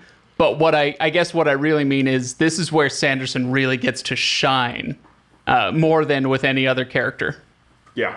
This is yeah, yeah. That ruin is his is his you know his mouthpiece with which he used to uses to sing. You know, like like ah, I can't wait. Or I, I should say, I can't wait to see what he does with later in the in the, in the Stormlight archive. But we've seen some of. Okay, let's let's bleep that. Sorry, let's let's. I'm gonna retract that a little bit. Um, but I just I love seeing Sanderson approach direct confrontations and direct conversations with the shards or the personalities behind the shards, however you want to distinguish, how much you want to distinguish the two. Yeah. Yeah. Sweet. That's all of my character points. Yeah. I'm ready to go into my miscellaneous and some uh, theories. Yes. I, I that's uh, that's all I've got left to talk about is, is a couple Any of other- miscellaneous points and then and then get into lore and and whatnot. Sweet. Character points, Craig? Uh, yeah, go ahead. Okay. so this is where we take off our, our gloves and we start talking spoilers freely. All right. So if you haven't read the entirety of Sanderson's Cosmere, I would say probably a good time to to peace out. Thank you for listening because at this point I'm gonna just I'm gonna we're gonna dive right in. Venley is a Mistborn. Oh, what? Wow, that one took me by a little bit by surprise. Although it'd be kind of cool to see. It would be a little cool to see a Mistborn Parshendi, wouldn't it? Um, so, oh, oh, sh- just to start off the fact here, actually, this isn't even much of a spoiler. This isn't a spoiler for the Cosmere Wide as a whole, but just as far as my miscellaneous points goes, one thing we forgot to talk about last week, just a small revelation, eh, relatively small revelation, but still really cool, huge impactful moment. This revelation about the Koloss Oh and their yeah. origins. Yeah. I am human. You know, like, as you can tell, I've been listening to Kramer's dulcet tones in the audiobook. The way Sanderson managed to bring everything back around to that line, those three words, right in our moment of eureka, I thought was such a nice way to add that extra bit of impact to this particular revelation. Just bravo. Yeah. Yeah. Bravo. That's a miscellaneous point. I'll pass Um, off the ball to you guys, see what you make with it. I- So, If, you want me to, I, I don't have anything else to say on that point particularly, but I no, will say how, and this kind of goes back to the style thing. Is it a little bit weird that human gets a POV in the middle of one of the final chapters? it was surprising. It's it's a little bit odd to me. So, uh, for those who don't recall, uh, at, at the very last scenes of the story, when the battle is taking place at the entrance to the cavern of the kandra homeland, uh, the Koloss have overrun and they're running through the caverns. They see the, and so we get a human, the Koloss, we get his point of view and he bursts through the door and sees a bunch of women and children and you think oh crap they're going to massacre everybody. But he kind of turns away because they're looking for the atium and uh, it, it's just a little bit like uh, as a reader every time i get to that part i'm like couldn't you have given me somebody else's pov like a- anybody else. something. it just because the Koloss are so foreign and uh, and rudimentary in their thinking, it just um, I, I I don't care for that POV. But anyway, maybe that's just me. I, I can see it as Brandon just wanting to perhaps a- approach that avenue to see what he could make with it. I mean, it's very, very short. It's like Yeah, it's very three short. paragraphs or something like that near the end. But I think you know there was also the question that Sazed had risen in the uh, the epigraphs before it about the question of humanity in the Koloss and the the, the reuse of spikes over Hmm. time. Right. And the recycling of spikes, and how maybe it lent more humanity to the Koloss over time because they were losing their hemalurgic charge in between uh, settings. And uh, like I just I myself I think it's really really great that you brought this up because I do want the astute reader to notice that Marsh at the end well, actually before Marsh at the end did this it was we, we definitely saw one of the second generation telling another Koloss to sell a bag of atium and we saw Marsh kandra. holding sorry what did I say? You said another Koloss. Oops. No, another kandra. My bad. And we saw Marsh holding a bag of atium at the end. And this was supposedly after Elend had burned the entire stockpile, all of Ruin's body. And also, I want to point out that in Era 2, the last book is called The Lost Metal. Yeah. Make of that what you will. We also get the uh, title of book two in era two in these chapters. Shadows. Okay, I'm so glad you brought this up. I wasn't sure if I wanted to talk about it. Shadows of Self? Uh, yeah, the sliver remains yes. the shadow of self. Yes, So- that is the one of the first generation. Oh, Uh, yeah, I don't, Drew, you're far more qualified than I am to talk about that. It just kind of jumped out to me. That's oh, all. I, I want to point out that Waxillium at one point says in his internal narrative he thinks he can almost see moments in the mist where it seems to form the outline of a young woman when he's considering the God, what do they call her in Era 2? The the the Ascendant Warrior? Yeah. yeah. Yes, Ascendant Yeah. Warrior. Yeah.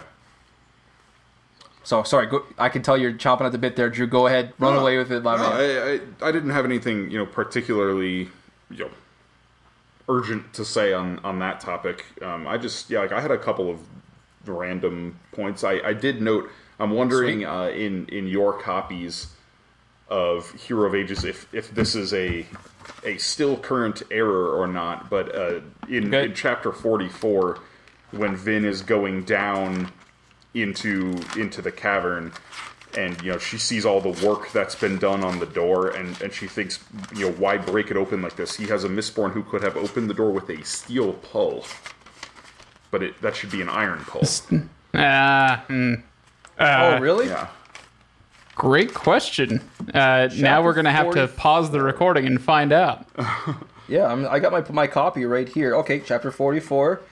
Da da da da. it's a couple of pages in yeah because i have a you know i have i have the e ebook version which i would have expected got updated if they fixed it but it also i don't think my ebook edition has been updated with all the the fixes and things from the 10th anniversary editions so i Yeah, my I have a first edition, so that one definitely says steel pull. But uh, yeah, I'm gonna have to I'm gonna have to look it up. Yeah, I'm looking at it right now. Steel pull. There's a big, there's a big greasy, rusty thumbprint right on that word too from my welding hands when I when I was holding this out one day at work on lunchtime. But yeah, I see it right here. Steel pull. Um, hang on. It's also in yeah italics. the real question is it fixed in the leather bound Okay, checking now.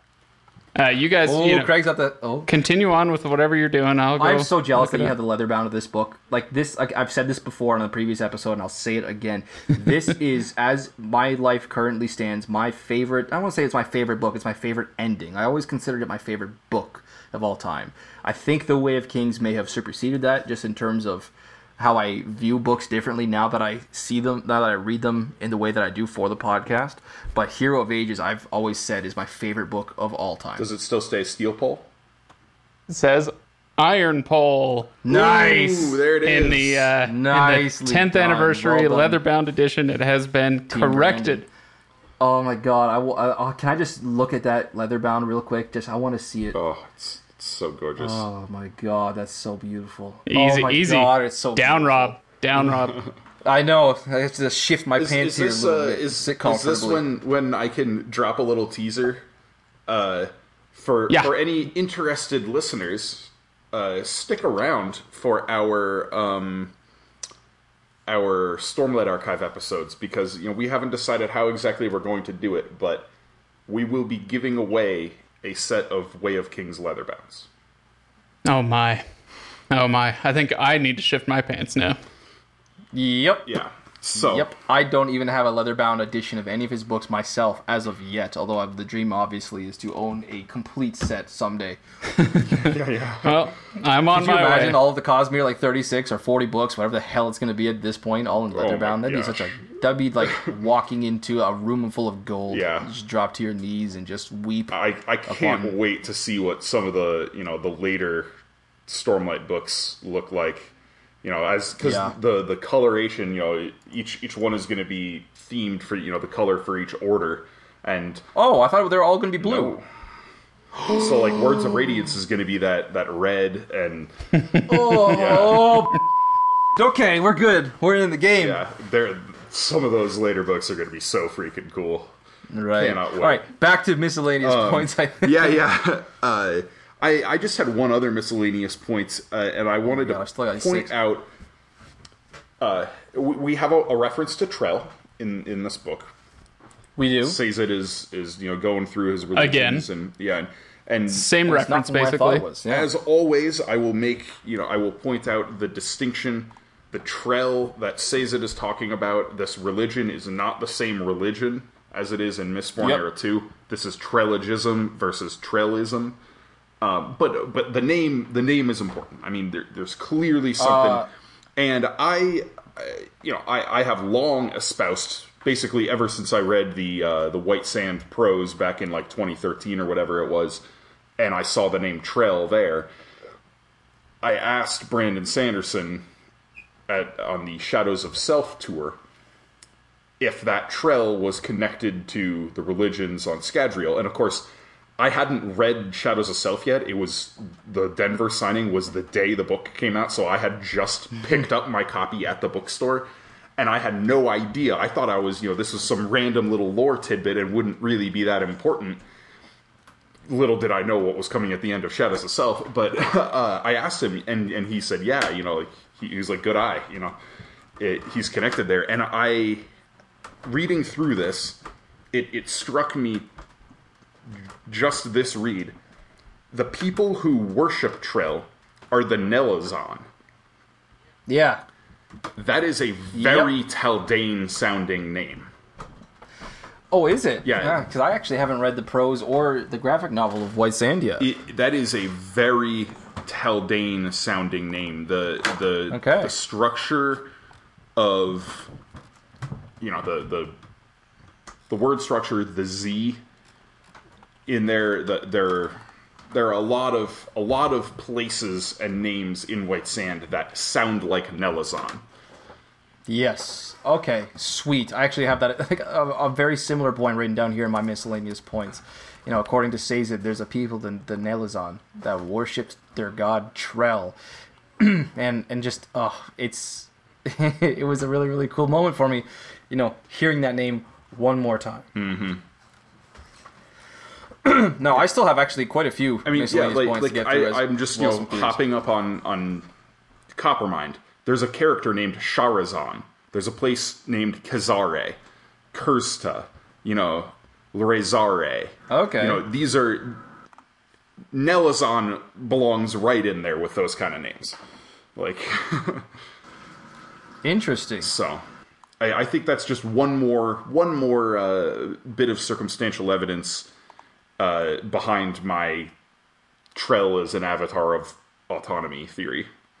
So Yeah. No, I, and I fully I fully am on that boat right there. so I've known you for long enough. I've been convinced for sure. um, I I wanted to talk real quickly, and I said I gave a, a small hint on this earlier. I want to talk about Eridan Yomen. Uh, Yomen, Yomen. What the hell am I just trying to say here? I didn't write enough about this guy to give him a place in my characters for discussion, but I do want to say that I just I, I want to draw a point to say I appreciate this guy in a way that's sort of hard to articulate. The fact that somebody's so bland all things considered, he doesn't have allomancy, or at least he doesn't have. Sorry, he doesn't have Mistborn level power, I should say, Yeah. to match either of our two main protagonists. Nor does he have the power to match any of our, our enemies. Like even a basic koloss seems like it could kill this guy, of course, until we find out that he can burn Atium. The fact that he can still pose such a threat to them, just as an obligator, that it, it's it's it's a little hard not to gush about who, how cool it is to see a writer on the caliber of Sanderson take that creative step into this character's shoes, have the opportunity to be clever, to throw unorthodox and creative puzzles at them. The surprise raid and, and the killing of half of Elend Venture's koloss, brilliant. Mm-hmm. Brilliant move. Capturing Vin by o- using her own curiosity against her, brilliant. Stalemating her with Telden Hastings, using cold logic to overpower her to take that sedative. Like even even the points he makes when he's eh, near the beginning of the book, or not the beginning, I should say the halfway point, when he's talking with Elend one on one at the ball, and he's pointing out Elend's hypocrisy in assuming the role of emperor over the legally elected Ferson Penrod. I just I love this contrast that Brandon makes a point to show between Yomen's bearing and his level of competence. I think Yomen is such a highly underrated character, and he deserves a lot more talking about. I, I don't know that he's underrated. I, uh, from what I know of how people talk about him, I'd say he's perfectly adequately rated. really? But, but there is talk about Yomen. there is more going on with him than maybe people would realize at first glance. He is, as you've mentioned, Rob, uh, he is a match for Elend in his scholarship and his uh, intelligence. He's a match for Vin in his cunning and his ability to uh, to turn a situation to his advantage. Uh, but then he also serves a purpose narratively in just showing us that there is such a thing as an atium misting. And so we get that as a nice bit of foreshadowing, and it's a way for that not to come out of nowhere at the very end of the book. And it also, in fact, I would say puts him on par power wise with both Vin and Elend because if you're burning Atium, it's game over. Yeah. Uh, and and we get to see a little scene of that when he slices Elend uh, at the ball, uh, which sounded more like he was, you know, uh, knifing his groin than I meant, but. But you know what I mean. Anyway, so yeah, he, he serves a lot of purposes in this book, and I I think people like him plenty, You know, going back even if they to- don't understand why. Going back to that topic I brought up earlier about changes Sorry, in guys, the I'm gonna take a Mistborn- leak. Keep talking, Drew. I can still hear you. Sorry, go ahead. Uh, yeah, so going back to what I brought up earlier about changes to the in the Mistborn screenplay from the books, one of the other things that Brandon has said he's planning on doing is making it that all allomancers can use atium. Oh, interesting. Yeah. Ooh, I don't know about that. That, uh, if if you're a misting, you you can use your one metal and you can burn atium. He said there are there are some like realmatic reasons behind it that that he thinks it should be able to you know to work that way, and, and that he probably should have written it that way to begin with. Um, but I'm really curious how he's going to handle Yomen's character and how he's going to handle, you know, the Mist Fallen and the, you know, the the big climactic twist in Hero of Ages whenever he gets to writing that screenplay because that's a pretty substantial change, and uh, it's going to mean, you know, it's going to mean making some, you know, some uh, some edits. Okay. Yeah, yeah. I I- I, will ahead. go on record as saying I hope he does not make that change. Yes. Um, ch- change my mind. Fine. I hope he does. You know, but as of as of right now, that sounds like a bad idea. I, I I'm glad you said that, Craig, because I was just returning to the room here, and I heard Drew speaking the whole time. And my uh, originally, I just ran back here to say, "What the hell did you just say?" what that that that completely for First of all, completely, first of all, thank God you muted yourself. yeah. So- no, definitely, Thank you. Because, like, what? Well, that would completely eliminate. Like, for example, there's this moment in the Final Empire when Kelsier and Dockson are talking to Hammond, and they mentioned Vin, and they say, you know, Marsh caught her rioting his emotions or soothing his emotions, I think it was, and Hammond's like, "Oh, soother, eh? You know, we could always use another one of those." And then Kelsier goes, "Actually, turns out he she was rioting his emotions as well," and Ham is like, Oh, now that's really interesting because that immediately shows the reader that once you ha- you either have one allomantic power or you have them all. So I think this does a huge disservice to that whole uh, that whole revelation, that whole plot point. I I really really really hope he doesn't do that. Like oh, I don't know. I guess it goes it goes a long way in in, in giving atium more value though. It- because I suppose you could argue that atium is kind of restricted a little bit in its value that it's only usable by Mistborn or uh, until we find out the end atium misting. Yeah, I, I the reason I hope he doesn't go through with that change is, you know, he might have, uh, like you said, Drew, some kind of realmatic uh, explanation for it or a reason why this needs to be the case, or, you know, whatever. But the whole structure of his foundational series is based on none, one, or all Yep. the whole magic system is based on that. So if he changes that for an adaptation, then uh, e- especially if it's not some other screenwriter making that change, if he is the one who makes that change and says, "Okay, this is canon now," well, what does that do to our to our you know beloved Mistborn trilogy? I, I I, I will say I don't, I don't think know. he would make that a canon change. yeah, I don't maybe think he would make that a canon change. But but yeah, Okay. it, it is going to be very mm, interesting to see how if if you know if that's even what happens. But yeah, I was I- Right. of of all the things he talked about changing, my eyebrows raised, you know, crawled further toward my hairline than uh, than anything, anything else. You know. yeah. So Yeah, that's a, that surprised me to hear, and I really hope he doesn't do that. But I do also have a trust in Brandon Sanderson that I don't have in a lot of other people. So Trust, faith, what? ah, I uh, uh, I see what you did there. Okay. Um. Okay, what else do I want to talk about here? Blah, blah, blah, blah. Okay, so here's a bit of a theory that I, or not a theory, but just something I want to discuss. I want to toss this ball at you guys and see what you make of it. Rashek, the Lord Ruler, Okay. the man who hmm. took the power for himself and dominated the world, become their god emperor. Did he grant himself a spike? And I'm gonna go on here first, real quick. I know it sounds in a way kind of dumb, but damn it, doesn't he specifically mention in the secret plaque beneath Fadrex that he constantly hears Ruin's voice in his head? Whispering to him, he expresses concern that Ruin is corrupting him, and we also can see how he's changed from this concerned leader that we read about in the steel plates to this arrogant and downright evil entity that we got in the final empire i just i can't shake this feeling that we still have more to learn about the man who was Rashek What- or maybe just the ancient terrorists themselves Don't sorry go ahead don't forget that he uh, uh what's Sazed's power? Not hemalurgy, it's uh Feruchem, Feruchemy. yeah. So the Lord Ruler's Feruchemical uh bracers, right? The things along his arm oh they pierced are his skin in fact pierced through his skin. oh yeah i totally forgot that they pierced his skin Yeah. okay so that's how ruin was able to communicate with him and, and whisper in his head Yeah. Right. Oh God. Okay, there we go. Thank you, Craig. I was like ready to go off on this whole ten minute tangent of like, well, we don't know enough about this. You're- it's you're welcome. but we don't have it. You're welcome, dear you. listener.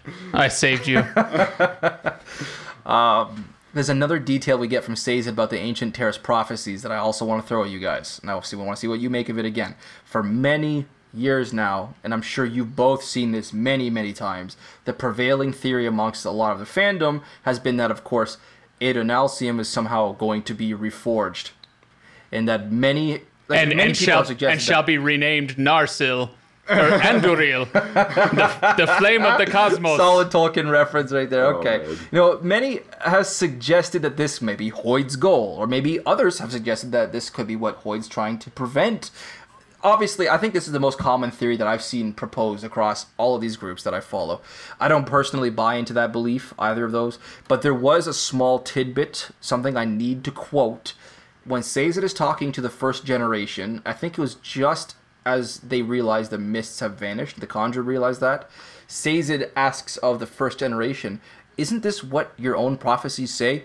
That which has been sundered must again begin to find its whole. I want to focus on the wording here. Not must find its whole, but begin to find its whole. Now, call me crazy, but the wording here I think is very ambiguous, which in itself is a little odd when you consider. Like, we learn eventually that the words of the prophecies are chosen very, very carefully. We have the gender neutral pronoun for the hero. We have this point about the hero having the power to save the world on his arms, not his shoulders, not his hands.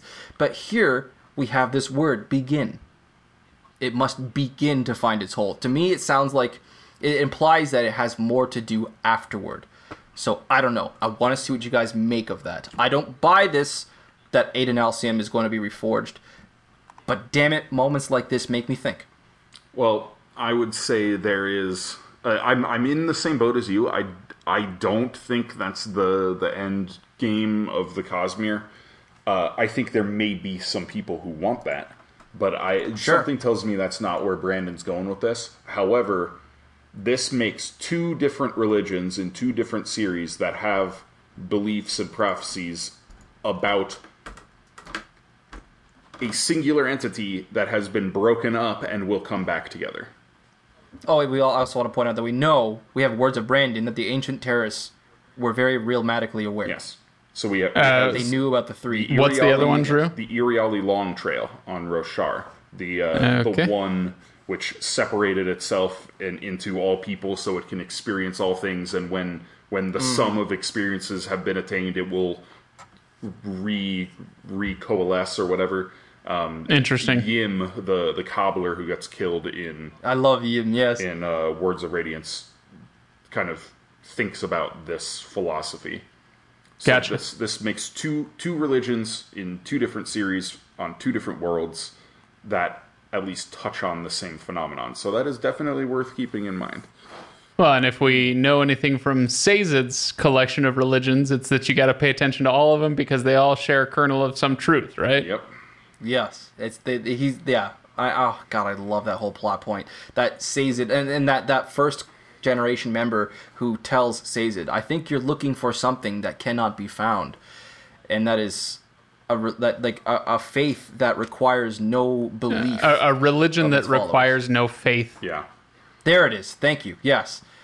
Like like I just I love that that whole plot point. That's one of these moments where I as a hard atheist at 18 years old, 19 years old reading this is going, "Oh. Oh, okay, that makes a little more sense." Okay, so I just uh, I love the extra the the picture I get to see because of that. Mhm. So, I have one no sorry two little points left one's a small aesthetic thing this this may be something that again may be addressed in a future volume um, but there's a, there's a discrepancy in one particular line that's very very important. Kelsier tells vin in the first book that the mists and i quote they they hide you they protect you they give you power.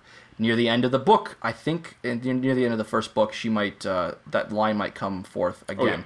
But for a fact i know that we get this at the end of this book right before vin ascends and she takes in the mists hiding you protecting you giving you power but in secret history from Kelsier's point of view, in the cognitive realm, that quote is ever so slightly different. We hear his voice in Hero of Ages saying, hiding you, protecting you, giving you power, just before he, as we know, having read Secret History, relinquishes the shard, gives it to Vin. But in Secret History, Kelsier says, hiding you, protecting you, giving you the power. Hmm. There is an extra the in there. And that's always bothered me more than I think I deserve to be bothered by it. But I don't know. Like there's that extra the that's lost in translation. Having both viewpoints from Vin and from Kelsier in this moment, but they don't. The the quote doesn't exactly match up, and it sort of bothers me. Interesting. Yeah, I never picked up on that. Check it out. Hiding you, protecting you, giving you power. We hear that at least Yeah, three yeah. times, probably more in this trilogy. Yeah, But in it, that History, sounds. I, I I think uh, you're perfectly reasonable to find something like that and point it out. I my my initial gut check sense of that is that is uh, Sanderson being further along in his understanding of his own mythology, and so adding a the in there just because he understands that it's. Uh, that Okay. you know that this is a capital P power that he's talking about now, not just not just some magic system that he made up. I some nebulous amount of yeah. yeah, I, I could be wrong, but uh, that it doesn't feel like it's significant to our understanding of the Cosmere. It feels more like it's significant to his own understanding of the Cosmere. That makes sense. Fair enough. Fair enough. My last miscellaneous point here is just a, a funny little side note, and I mentioned this earlier in the episode. I legitimately just happened, and, and I swear entirely by chance, to have rewatched the entirety of the Matrix trilogy since we last recorded, you know, the Hero of Ages Part One, and I find it very, very amusing to be reading another climactic scene, it, indeed another climactic ending to a trilogy happening in an empty city at night in the rain with superhuman fights. The coincidence there was just not lost on me. I was chuckling through both. Nice. I yeah, I have nothing to say about that, but okay, all right. I didn't think anybody would. I just wanted to point that out. It made me laugh a little bit. And that's the end of all of my miscellaneous points.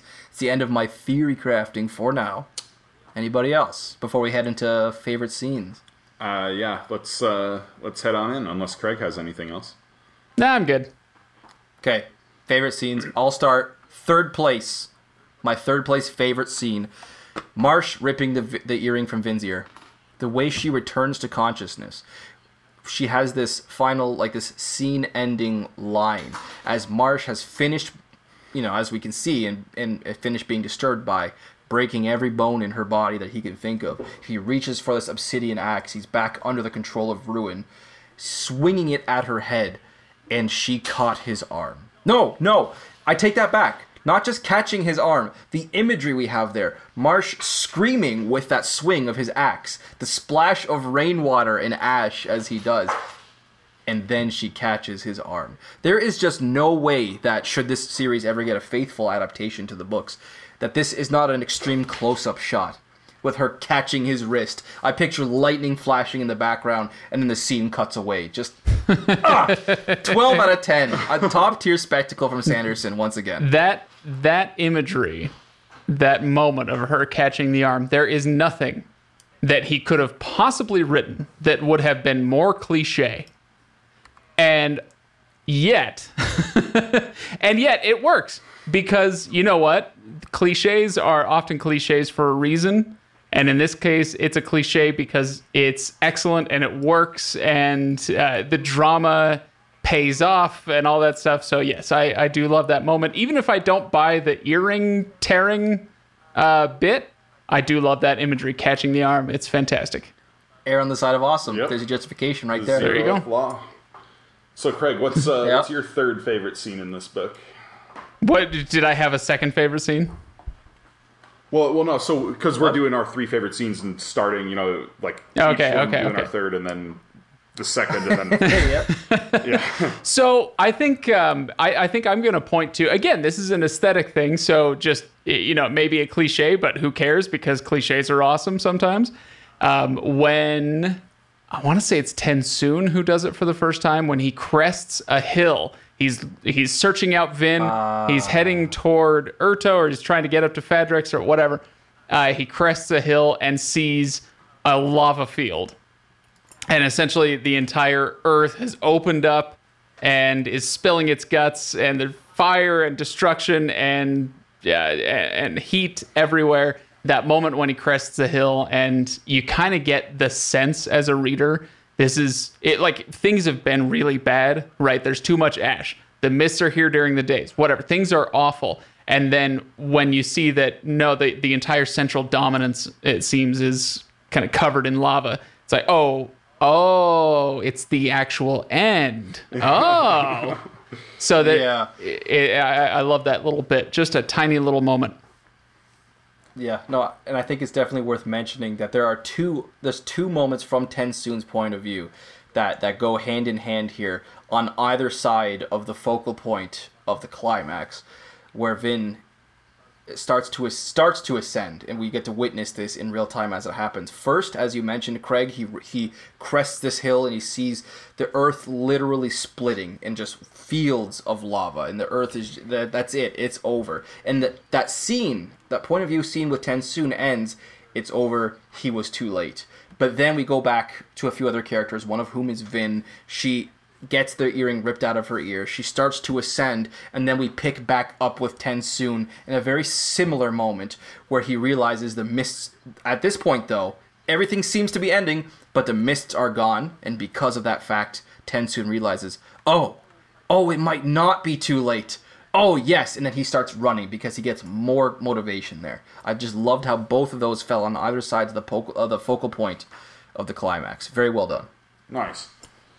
So yeah, ho- honestly, yeah. picking three favorite scenes was really difficult.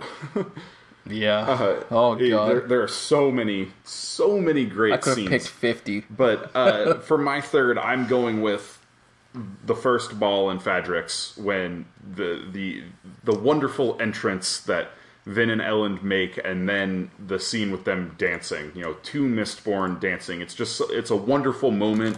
It's a one of those scenes that sticks in my head. I, I can so vividly picture that, and and you know that it, you know when when this gets made into a, a movie that they're keeping that scene because it is so picturesque and it, it's such a wonderful little moment. So Yeah. Sweet. so far it's Yeah, all a no, bunch of aesthetic since- stuff so i'm into it yeah, Yeah.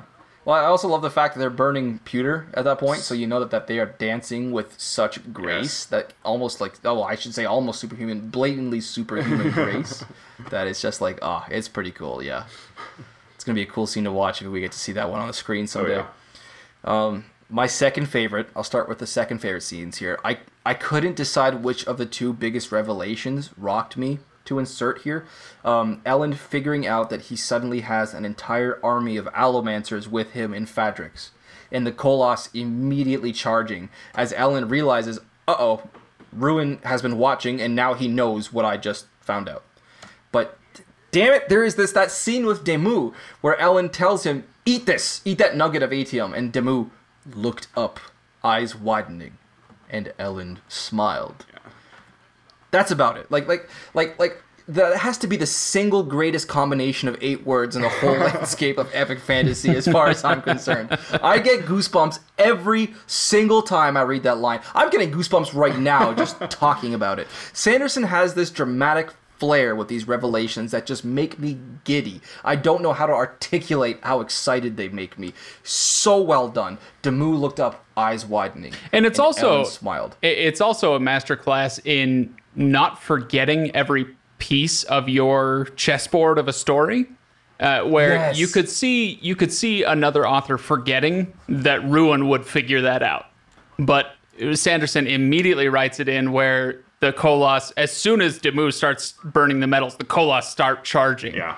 Because Ruin is, uh, he's not omnipotent, he's not omniscient, but he's pretty close in this story. Yeah. Uh, and so as soon as they figure it out, he figures it out and they start charging. Yeah, it's great. Great moment. I agree with you. Sweet. Awesome. Thank you. All right. Drew. Or I should say Craig. Yeah, we're going with Craig. Am I next? favorite Okay. scene? Second favorite. Uh, now, let me back up just a little bit and go back to my Tolkien roots for just a moment. okay. So there's a there's a, a common complaint from people who have a hard time uh, making it through the Lord of the Rings that it's too descriptive. Oh, do you have to uh, describe every hill on uh, you know and every landscape, uh, every mountain peak in the distance or whatever? Oh, just stop already. I would actually argue that I kind of wish that Brandon would have done more of that through this story. And the reason why is the very, very last chapter. After the climax is ended, the uh, Sazed has seized the power and remade the world, and Spook and the rest of uh, of the people come out of their caverns. They open up their doors, they come out of the caverns, whatever, and they see this green field and the flowers, and it's this wonderful moment of of uh, beauty, right? Oh, this is what the world is supposed to look like. And you get a little bit of that with the flower picture and all this stuff. And oh my gosh, the green grass and these, uh, you know, colorful flowers and all that.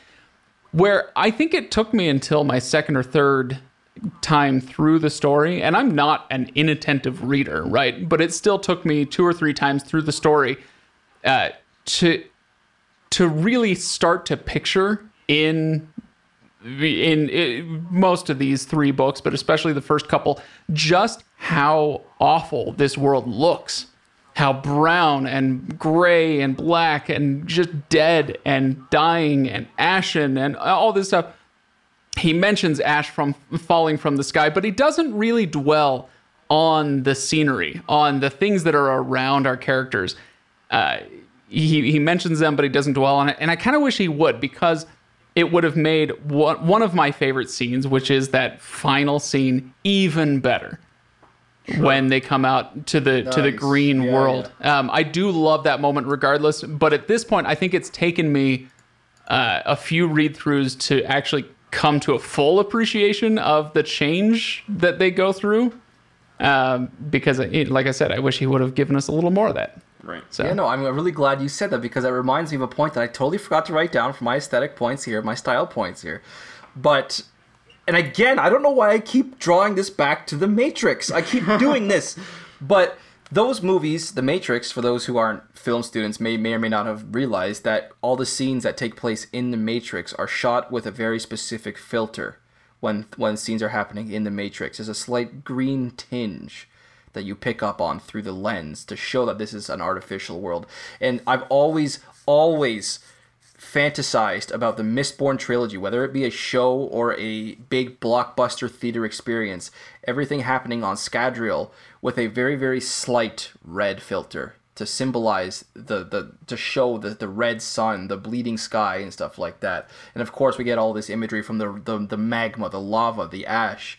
I think a red filter would be really really cool uh, as long as it's subtle it shouldn't be obnoxious but especially because of this last scene that craig likes so much where we would at that point switch over to a natural filter, a sunlight filter for that last scene only, something that the viewers hadn't seen at any point before this to show that things are now officially different, that the world has changed and everything is going to be all right. Finally. You know. I would like to see a like a, just again this is the filmmaker in me. I want to see that little that subtle red lens and then that change in that last scene. It would just be so cool. Yeah, that would be cool. Um, yeah, so my my second favorite scene is, uh, as I alluded to earlier in the episode, it is Vin in the storeroom with Ruin when you know Ruin steps out of the shadows, you know, and, Okay. and she you know, she makes her leaping attack and she sees his face as she gets closer and, and realizes, oh my gosh, what is going on here?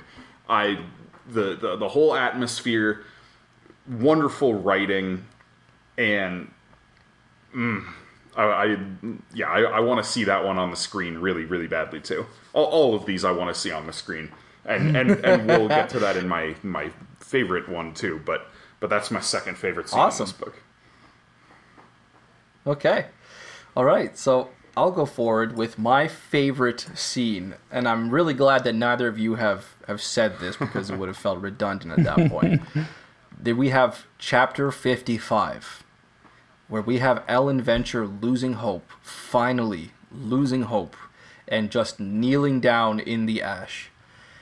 This is the this is the greatest part of the book for me, and I, I the reason for that is I mean I love this scene not only for how well it's written, but also for how different of a scene it is when the reader has the appropriate context and goes back to it.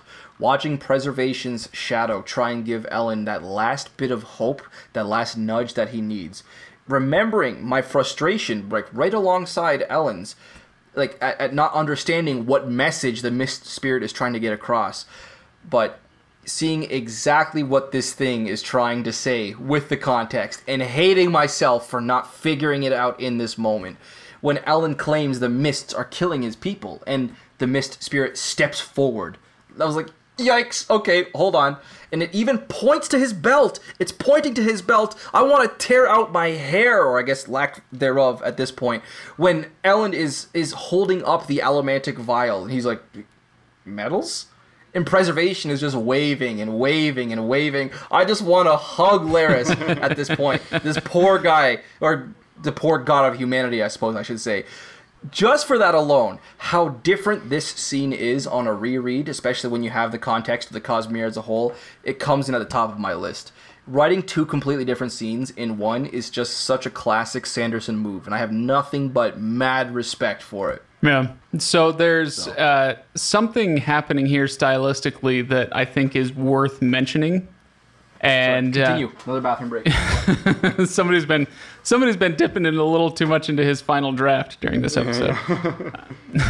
so there's something going on here, Drew, where uh, again, let me back up a little bit. The omniscient narrator has fallen out of favor quite a bit Yes. in the last couple of decades. We don't really get it very often, and when we do, it's not a very well regarded book.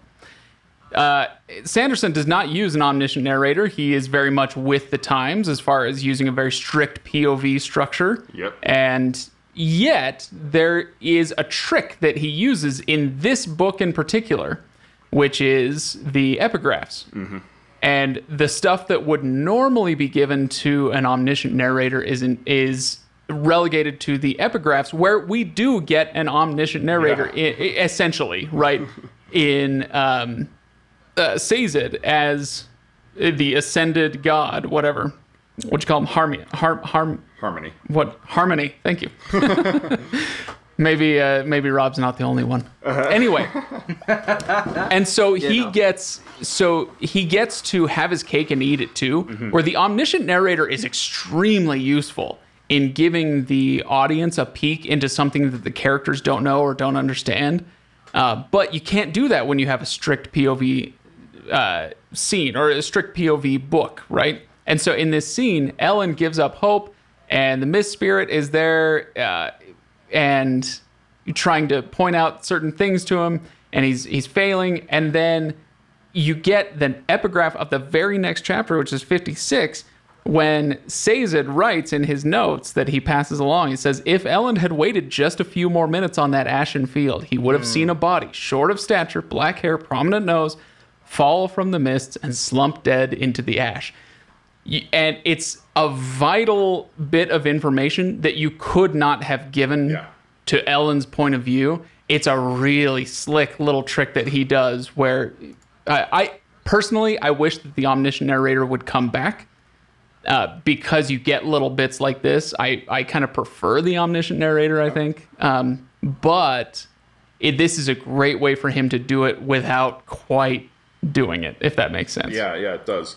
I, I, I'm I'm getting worked up like it, mentally right now because this is just reminding me of uh, some time ago when I got in a, a very heated argument with somebody online, and this guy just would not admit that Brandon Sanderson wrote in limited third person point of view. He was like, "No, this Oh, is I remember that. I remember that. He was like, "This is an I was there with you for that. You have no idea what you're talking about. You're an idiot." And I was, I was like providing like you know all these links to like what point of view is quotes from Brandon Sanderson and and all that. And he's like he's like just because he's the author doesn't doesn't mean he knows what he's talking about either. And I'm like dude I like I went and looked at the guy's Facebook profile like he, he was like a mechanic at a shop. He didn't even go to college. I was like, so so you know Oh, better. Drew, that was the most elitist thing you have ever said. No, no, Listen to no. me. You're talking to somebody who didn't graduate Yeah, high right, school right, and right. also works But- in a but shop. What, but what drove me nuts was that this guy, this guy who didn't graduate college, is saying, "I know better than all the professionals and all the professors and all the people who do this for a living." They're all wrong and I'm right. And I was just like, oh man, I can't even talk anymore with you because it was It's not so everyone else? infuriating. Like this, the, the, oh man, the, and now and now all of your listeners know what you think about people who didn't go to college, no, Drew. no, I'm, I'm, that's No, no, listen, I remember- with that. I know, I know. I, re- I remember this exact conversation. I remember the day this happened. This was maybe a year ago, right, Drew? You were you were It messaging was- me it was over a little Facebook. over a year ago because we actually recorded. I think I think we recorded maybe an Acts of Caine episode, and I and I joked on the episode about how Matthew Stover used a a limited Yep, third person yep. point of view for for a specific set of chapters. And I remember picking up on that joke right there. Yep. Oh man. This this this goes way back. That's an excellent callback for anybody who's listened to our Acts of Caine uh, episodes, which would be I think between eleven and nineteen, with some odds odds and ends in between. Yeah, yeah. There there was definitely a moment somewhere in there where Drew made a joke about a, a limited versus omniscient third person Yeah. perspective, and I just started cracking up because I knew exactly who he was thinking about man. when he said that. Yeah. Yeah. What a trip down memory lane that was. Where are we in, in terms of our uh, favorite think scenes? Craig is up. You're up. It's uh, your last one, isn't it? Oh no, did I just respond No, to yours? I, I, I said my last one. I have an I have an honorable mention, but I've said all three of my very favorite. Um, all right, so uh, I have a, a slightly cheesy one. Hope you guys are ready Oh. for that. So it's chapter Cheese eighty-one. me up. Cheese. I don't, ooh, do I have to pay extra for that, Rob? On my OnlyFans, yeah. Oh my gosh. So, so it's a little bit cheesy, and you have to have a certain personality type for it to hit you the way that it hit me. And the way that I would measure that is, how did you feel about the third act of Interstellar? Okay, so if people aren't if people yeah, yeah, aren't yeah. familiar with Interstellar, I freaking love that movie. It's uh, one of one of my favorites of all time. And uh, in the end of Interstellar, it's been a lot of like uh, scientific stuff and you know mumbo jumbo that you don't understand if you're not a physicist. And then in the end, it's like it's kind of a love conquers all message. It's very Harry Potter. Like love is the thing that tied us all together. Whatever.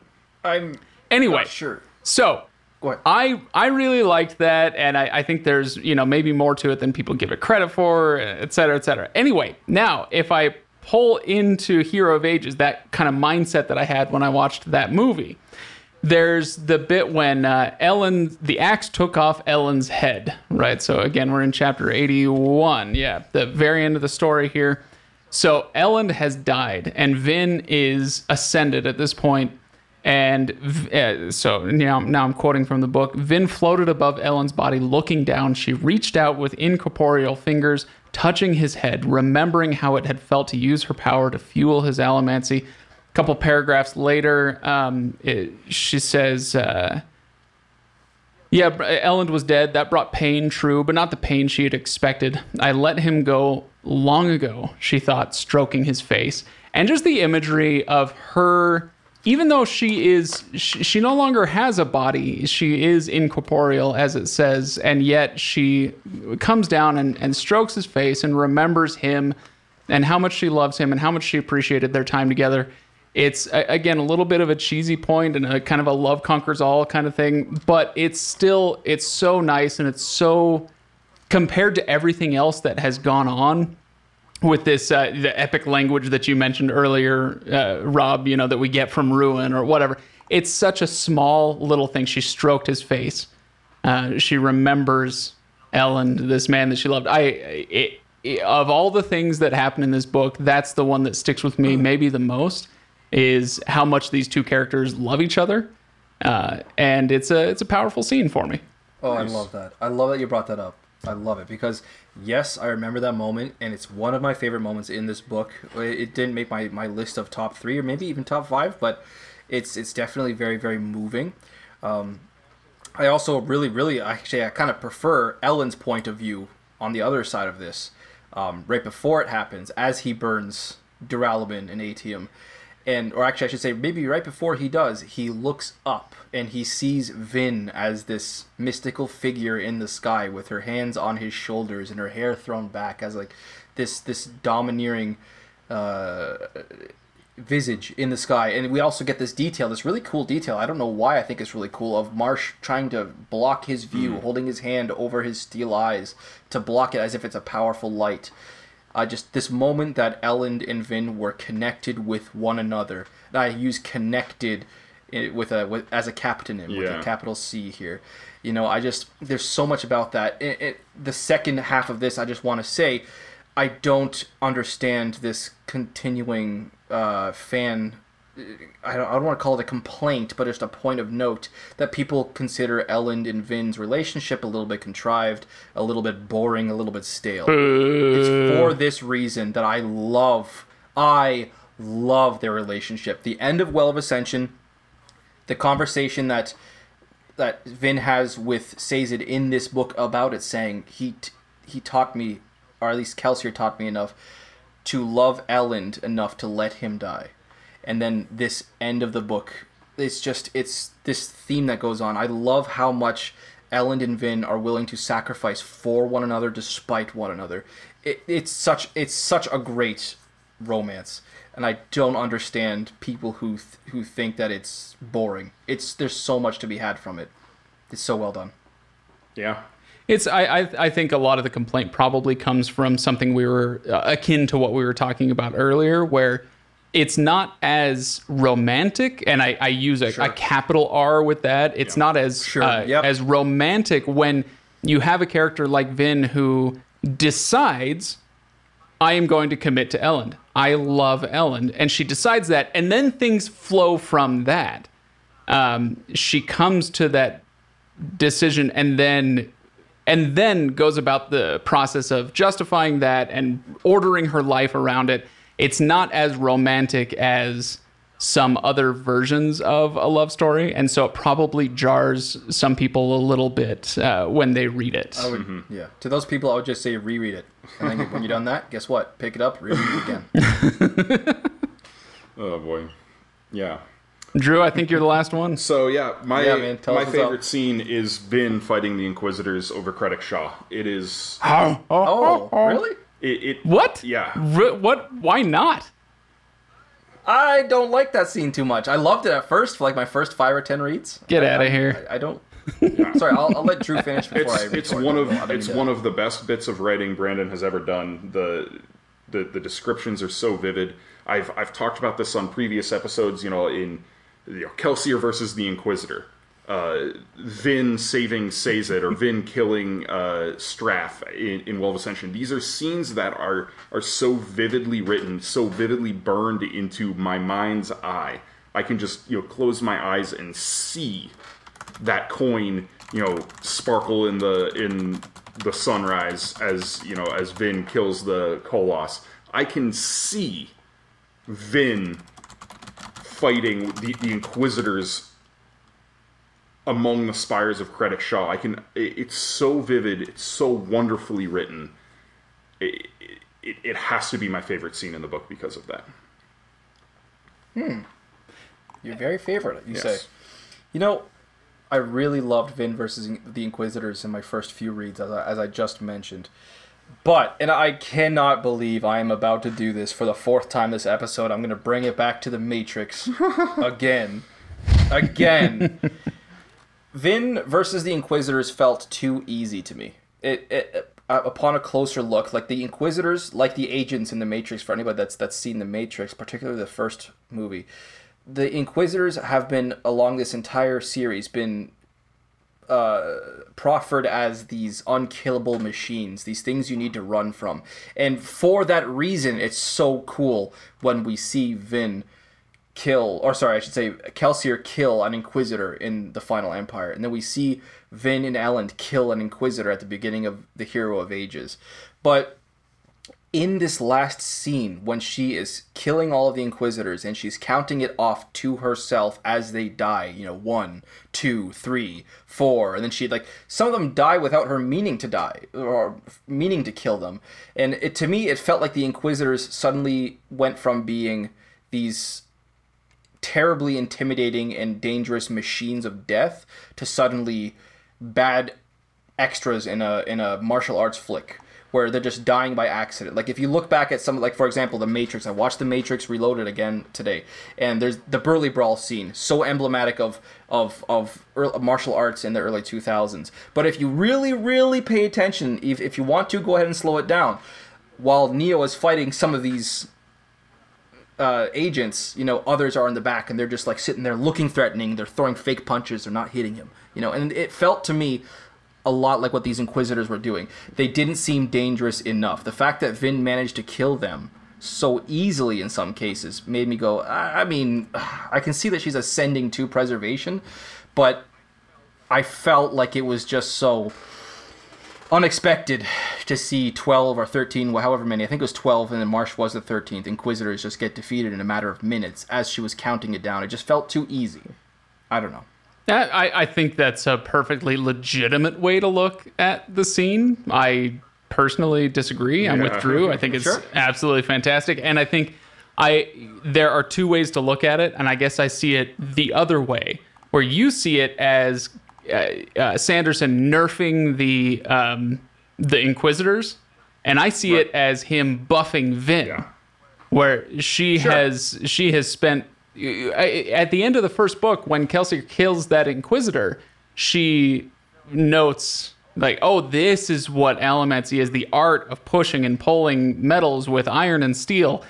And that's our understanding of it at the end of the first book. But by the end of the third book we understand that no all these other metals have a lot to do with uh, with the way a Mistborn fights, and Kelsier never quite understood that. He discounted the other metals, and here she is using every metal that she possibly could to outsmart, uh, outwit the uh, the Inquisitors. I don't know. I, I see it as a, a Vin buff, Yeah. not uh, not a nerf on the other part.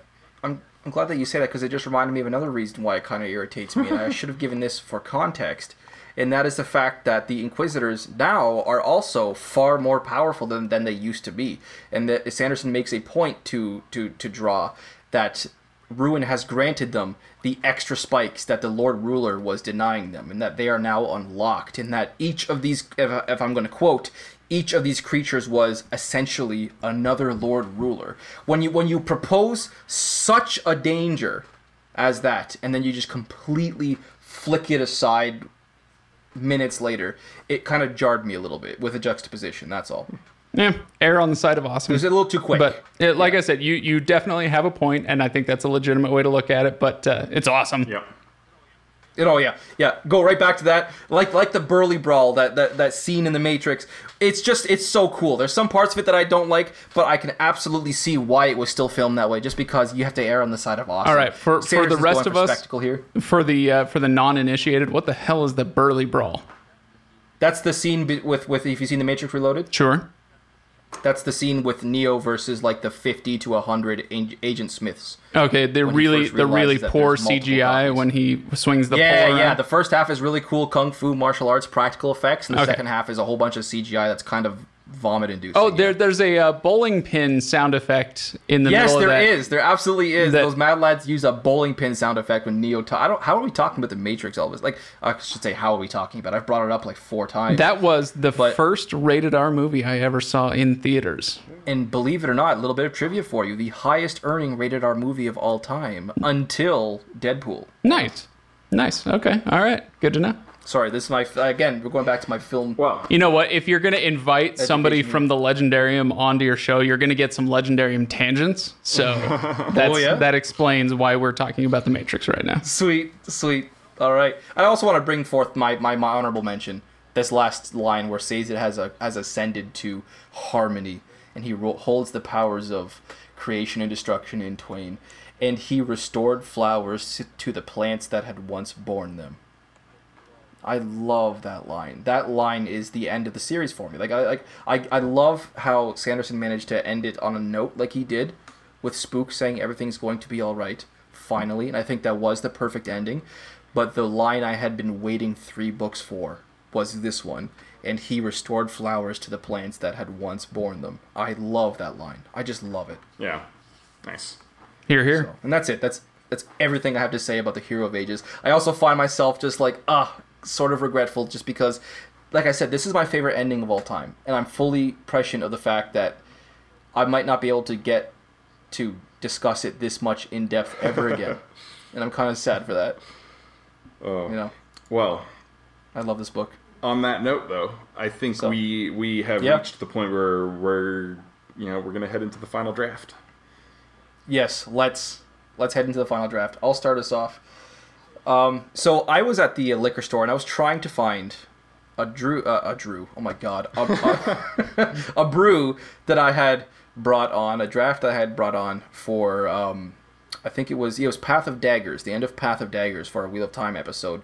I had a nice thematic tie in there, and I thought I realized about a, a week ago, wow, that would that would actually be even better thematically linked with the ending of this one. It was a brew called Beat the Heat. nice, nice. I tried to find it and I could not find it. No, it was not the end of Path of Daggers. it was the yeah. beginning. For yeah, okay. Drew knows what I'm talking about. Craig, I'm sure you know what I'm talking about too. Um, but uh, I couldn't find that one in the liquor store this week around, so I ended up going for one that was, you know, a little more vague but still thematically appropriate. Especially considering how I feel about the ending of this book. I have the can right here. I brought an IPA, an Indian Pale Ale. It's actually 6.5% alcohol by volume. It's a, it's a strong IPA.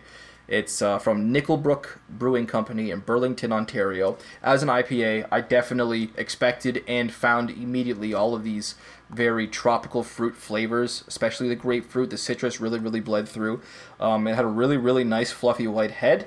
I cracked it open at the beginning of the show, and uh, it, it, it really, really was awesome. I am definitely going to be buying this one again. This is called Wicked Awesome. Nice. Very good. So I tried to bring on Beat the Heat for the ending of Hero of Ages. I couldn't find it, but Wicked Awesome is a worthy substitute just in terms of how much I love this book. Yeah. All right, all right, very good.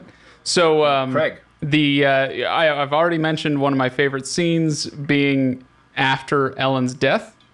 Um, the the axe took off Elend's head, and that's how we start the, Oh, the no. end of that scene. Right now, I did not have to look far or hard uh, for this one. It just worked beautifully. It's uh, maybe one of my favorites of all time. This is from Epic Brewing. It's a Belgian style ale called Brainless Raspberries. So, Oh, so oh, the, there's a like recurring there's a recurring image that happens throughout this book where Elend's white uniform gets stained red, and so there, there's a whole brainless series. My favorite one is uh, the raspberries version of it. Uh, so this one, yeah, 22 ounces at 9.2 percent. You can bet I'm feeling it at this point. that so, is damn. And I also want to say, Brainless also kind of draws back to our kandra at the end with the resolution Yeah, as they yeah. remove their spikes Yep, and yep, they, yep. they remove their agency and they they draw themselves back to mist wraiths. And lose their sentience. I do like that. Anyway, so yes, highly recommended. It's uh, if it's not my absolute favorite of all time, it's uh, it's one of them. So if you can get your hands on it, give it a shot. Nice. Yeah, I, I can vouch for that. I've, right, I've had a, a couple of their brainless beers, and brainless on raspberries is indeed particularly good. Um, so I uh, I have to admit I was not drinking a beer today. I was just drinking some water in my Got Brandon uh, water bottle. Oh. I haven't seen that before. Yeah. That's awesome. Uh, Where'd you get that? I don't even remember. I I, oh, I think it was a, a maybe a Christmas present from my brother-in-law. But yeah, however, you know, I I was feeling a little under. But the, had you brought something, Yeah. Drew, had you brought I was something, feeling a little under the weather today, so I, you know, my stomach was kind of telling me, no, don't don't drink this beer. But I did buy a beer for it, and Says the man who's wearing a shirt that has IPA. yeah, yeah I'm on wearing the an chest there. Odell IPA shirt. Um, the beer I brought was an IPA, and for obvious reasons, very fitting, is Ruination from Stone Brewing Company Nice. in California. yes, very You good. You brought that on for our Ruin of Kings episode, didn't you? oh, Because you called it the ruination of the written word. I think I think you're right. oh man. yeah, you absolutely did. That was also the episode that I brought on the no name yeah, beer. yeah, that's right. If wet bread were fermented, it would be Oh. that that brew that I brought. Yeah. Oh man. But yeah, so I believe that brings us to the end of our episode. This has been episode oh Rob, help me. Is this seventy eight now? Uh oh. This is 78. Are we making an episode for um, um, House of Sticks, or is that just like It's a bonus right? episode, and this one I believe will be Yeah, so this would be This will 78. be out before our House of Sticks episode anyway. So, Yeah, um, okay. uh, but yeah, so uh, wait, are we sure? Are we sure the Longest sure? episode we've had Well of yet, Ascension boys. Part Two was seventy five, and then Nine Princes in Amber. No, yes, it yeah, yes. Now is the Yeah. time to figure this out, Yeah, guys. Now is the time. Yes. Yep. This yep, is yep, a yep, this yep. is becoming an inking out loud tradition where we can't keep track of how many episodes we've done. and we keep making longer and longer yeah, episodes. I'm pretty sure. Boys, we have officially crossed the longest episode yeah, I was gonna say this is this has beaten the the previous record by a solid ten minutes. Um, Crossroads of Twilight, I believe that was. Uh, yeah, so next up, we are going to be heading into the Way of Kings. We are heading on into the Stormlight Archive, continuing our Cosmere coverage. We will be Yeah, covering are. part one of the Way of Kings, uh, just the going by the actual book divisions. There are five parts in the Way of Kings. Our, our next episode. But you guys, will there will there be enough to talk about with just one part of the Way of Kings? Oh. Believe me, Craig, when I could talk five hours on that one part. Uh, question, real quick though, Drew, are we including the interludes that follow, or no? Are the interludes that follow part Uh, of part two. The the interludes will be in part two. yeah. Okay. Um, Okay. Yeah, so so we're just reading the the prelude, the prologue, and part one. So definitely check back in for that. We will have a, a guest on for that one. Uh, she will be making her inking out loud debut. Uh, our artist, actually, Danielle. So we're very excited Yep. to have her on. Check us out on Patreon if you want to support the podcast. Patreon.com slash inking out loud. You can get access to bonus episodes, monthly newsletter, monthly short fiction written by Rob or myself. Lots of lots of goodies, so check that out. As always, I'm your host, Drew McCaffrey. With me is my co-host, Rob Santos. And up? our special guest, Craig Hanks. Thanks for coming on again, Craig. Thank you, Craig. Check out Craig on the Legendarium podcast. Yes, yeah, yeah. Uh, I'm sure most of the people who are listening to us have already listened to the Legendarium, but if, if you Oh, haven't, go check them out because they're awesome. Uh, as always, though, thank you for listening, and we will catch you next time. Bye, everyone.